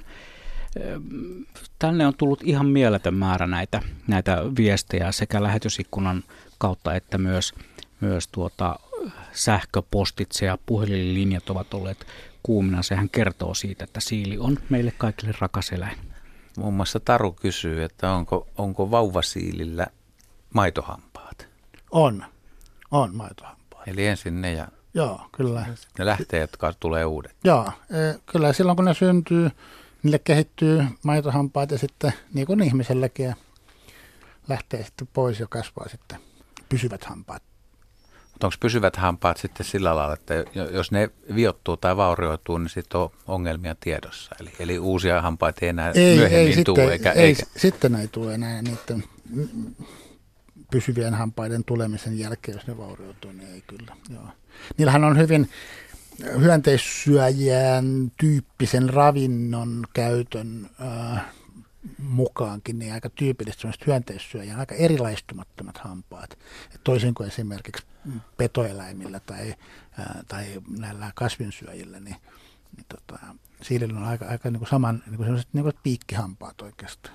Mut sitä mä oon miettinyt siis monen eläinlajin kohdalla, että siis hampaathan on, on todella tärkeät ja, ja mm. hampaiden, eläimiä on vähän eri lailla se huolenpito niistä, että kuinka pystyy harjaamaan tai pitämään puhtaana. Ja, ja jos tulee esimerkiksi tulehdusta tai tulee ongelmia, hammas lähtee ja sen tulee, niin se voi olla sen eläimen kannalta siis no jopa fataalia sitten pahimmillaan, mutta että, että osaisi sä yhtään selittää, että miten siili voisi huolehtia hampaista? Uh, Edes vähän. Siis ei, ei, Vaik, ei, ei sen tarvi sillä lailla. Siis nyt pitää muistaa, että esimerkiksi tämä, mikä ihmisen hampaita tuhoaa, on tämä streptokokki, joka tota, ää, elää sillä sokerilla.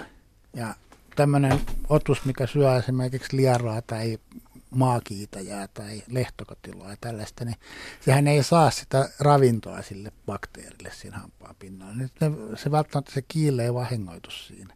Siinä vaiheessa, kun menee rikki joku hammas, niin kun oikeasti särkyy, niin silloin kyllä monesti voi käydä niin, että se on sitten kuukauden parin kuuluttua entinen siili. Et niin kuin helpostihan eläin myöskin, siis kun ihmisetkin aikoinaan silloin silloin kun ei ollut vielä hammaslääketiede kehittynyt eikä fluorattu jokaisen hampaita, niin ihmiset monesti oli hampaattomia jo siinä Juha Laaksosen ikäisenä ja kuolevat. Eli aika nuorena. niin, kuolevat aika pian sitten sen jälkeen, kun ei pystynyt syömään muuta kuin velliä. Joo. Hei, meillä varmaan yksi puhelu vielä mahtuisi lähetykseen. Hän on Keijo Kausalasta. Tervehdys Keijo. No terve. Terve. Ole hyvä. Tällaisia kun että onko noita valkoisia ja alpiinosiiliä, no, kuinka paljon, kun tässä, tässä käy kaksi syömässä semmoista. Oho. Siis ihan täysin valkoista? Se on ihan täysin valkoinen, punaiset silmät ja toinen on sellainen vanhempi, että se on vähän niin kuin tummempi, mutta toinen on sellainen pieni nuori. No nyt on kyllä aika, aika tota harvinainen tapaus. Siis Kausala siinä Kovalan lähellä. Kyllä, eli Iittiä. Joo, joo, aika jännittävä juttu. Se käy joka ilta nyt siitä tuli syömään ihan näitä normaalia, niin en mä tiedä, neljämi on saanut videoitua, kun ne pyörii ympyrää, nuhisee koko ajan. Joo, no siis äh, periaatteessa oikeastaan kaikilla nisäkäslajeilla ja luultavasti lintulajellakin on olemassa tämmöistä erilaista Joo, niitä on, värivaihtelua niin ja albinismia myöskin, että se on ihan geneettinen juttu sinällänsä, mutta yleensä ne on äh, heikommin pärjääviä. Mutta jos tässä on vielä kaksi kappaletta... Ja onko niin se, se toinen, on, niin kuin, se on vanhe, emo tai vanhempaa vanhempi, ikäluokkaa, eli talvehtinut? Sitten nuorempi, niin sehän se tulee melkein vastaan kävelee, kun sille vie ruokaa. Joo, siis kaikilla lajeilla oikeastaan voi olla sitä, mutta siis harvinaista, että niitä on kaksi kuitenkin. Musta se, musta Joo, se on harvinaista, on että tuota albino pystyy tota elää useamman vuoden Niin kyllä. Mm. Ihan mm. täysalbiino. Niin, kyllä. Joo, oli tuossa supikin sitten, kä- kävi samalla kupilla syömässä. No se on sama aikaa olivat. No niin. Joo. Jos sulla sattuisi Keijo olemaan kuvaa tästä albinosiilistä. On kuva niin... albista, mä laitoin jo kuvan sinne, mutta... Aha.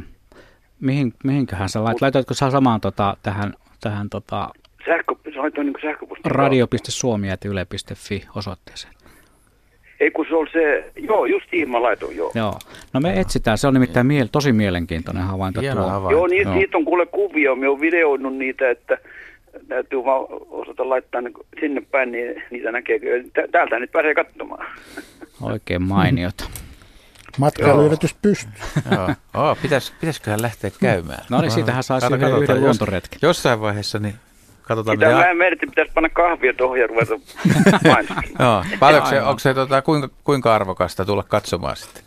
Ei, jos vaan tulee, niin kahvit tarjotaan. No niinhän. se- Mahtavaa. Kiitos soitosta, hieno havainto. Joo, kiitos. Kiitoksia vaan. Se oli, se oli Keijo. Meillä on varmaan soittajat oli sitten tämän lähetyksen tiimoilta tässä. Neljä minuuttia aikaa koota paketti kokoa ja mm. yhteenveto. J. vaan. sinä saat aloittaa tässä. Ähm, Mikä oli sinun oppisi tänään, mitä opit? No varmaan tuli ehkä suurimpana oli, oli tämä, että ammuttiin alas se, että se siili ei ole mikään käärmeen tuhoja. Ja sitten tietysti se, että en ole itse koskaan nähnyt siilin uivan. Että se, oli, se oli niin kuin, tiesin kyllä, että se Mm. voi olla mahdollista, mutta niin kuin Paavo sanoi, että se on hyvinkin hyvä uimari vielä. Niin. Kuinka Kyllä. pitkiä matkoja se pystyy uimaan? No, nyt en tiedä, tiedä onko sitä koskaan mitattu ja miten tuommoista edes mitataan, että mikä on pisin matka, mitä pystyy, että viedään tuonne keskelle Suomenlahtea ja katsotaan jaksaako uida rantaan, niin se olisi ainoa keino, että mä en tiedä tarkkaan, mutta siis kyllä, kyllä siis niin kuin se dispersaali on aika pitkä myöskin vesien yli. Ja siis saarille noihin, kyllähän se jos Ahvenanmaan kumlingeenkin on, niin kyllähän se on pitänyt jos se on sieltä levinnyt sit muualle Turun saaristoon, niin aika pitkiäkin matkoja siinä on. Niin, kun ei tiedä kuinka paljon siile, siis mehän ei tiedetä kuinka paljon siilejä on aikoinaan siirretty saarista Mm. ja paikoista Niin, toiseen. Ei, ei myöskään tiedetä sitä, vaikka se nykyään on kielletty, että kuinka paljon sitä edelleen tapahtuu. Mm. Varmasti, ja, joo. ja mä luulen, että siili on just siinä, että sympaattisuudessa niin arvostettu eläin, että et, et, et siinä, siinä saattaa olla ihmisillä olla edelleenkin, että jos löytää jonkun hyvän paikan, että täällä on useampi siili, niin mä haluan siili myös omalle alueelle. Mutta ihminen, se, se mitä ei tule moni ajatelleeksi, että vaikka siellä nyt sitten kesällä on sitä ruokintaa ja on hyvä siilin olla, niin ei siili välttämättä kumminkaan sen ruokaapajan läheisyydessä tuu talvehtimaan. Että mä oon käsittänyt, että se lähtee aika kauaskin jopa siitä. Joo, voi lähteä. Ja sitten siinä on myöskin semmoinen juttu, että mitä, mikä hyvin puoltaa tätä, tätä siirtojen poistumista. Tosiaankin siilin se lisääntymiskausi alkaa silloin keväällä toukokuussa, mutta se voi lisääntyä muutamankin kerran kesän aikana. Ja mistä sitten ihminen voi tietää, että kun se pyydystää jonkun siilin, että sillä ei ole esimerkiksi pesäpoikaset siellä. Niin, sehän on. Et niinku, et en kyllä todellakaan suosittele niiden pyydystymistä ja viemistä muualle.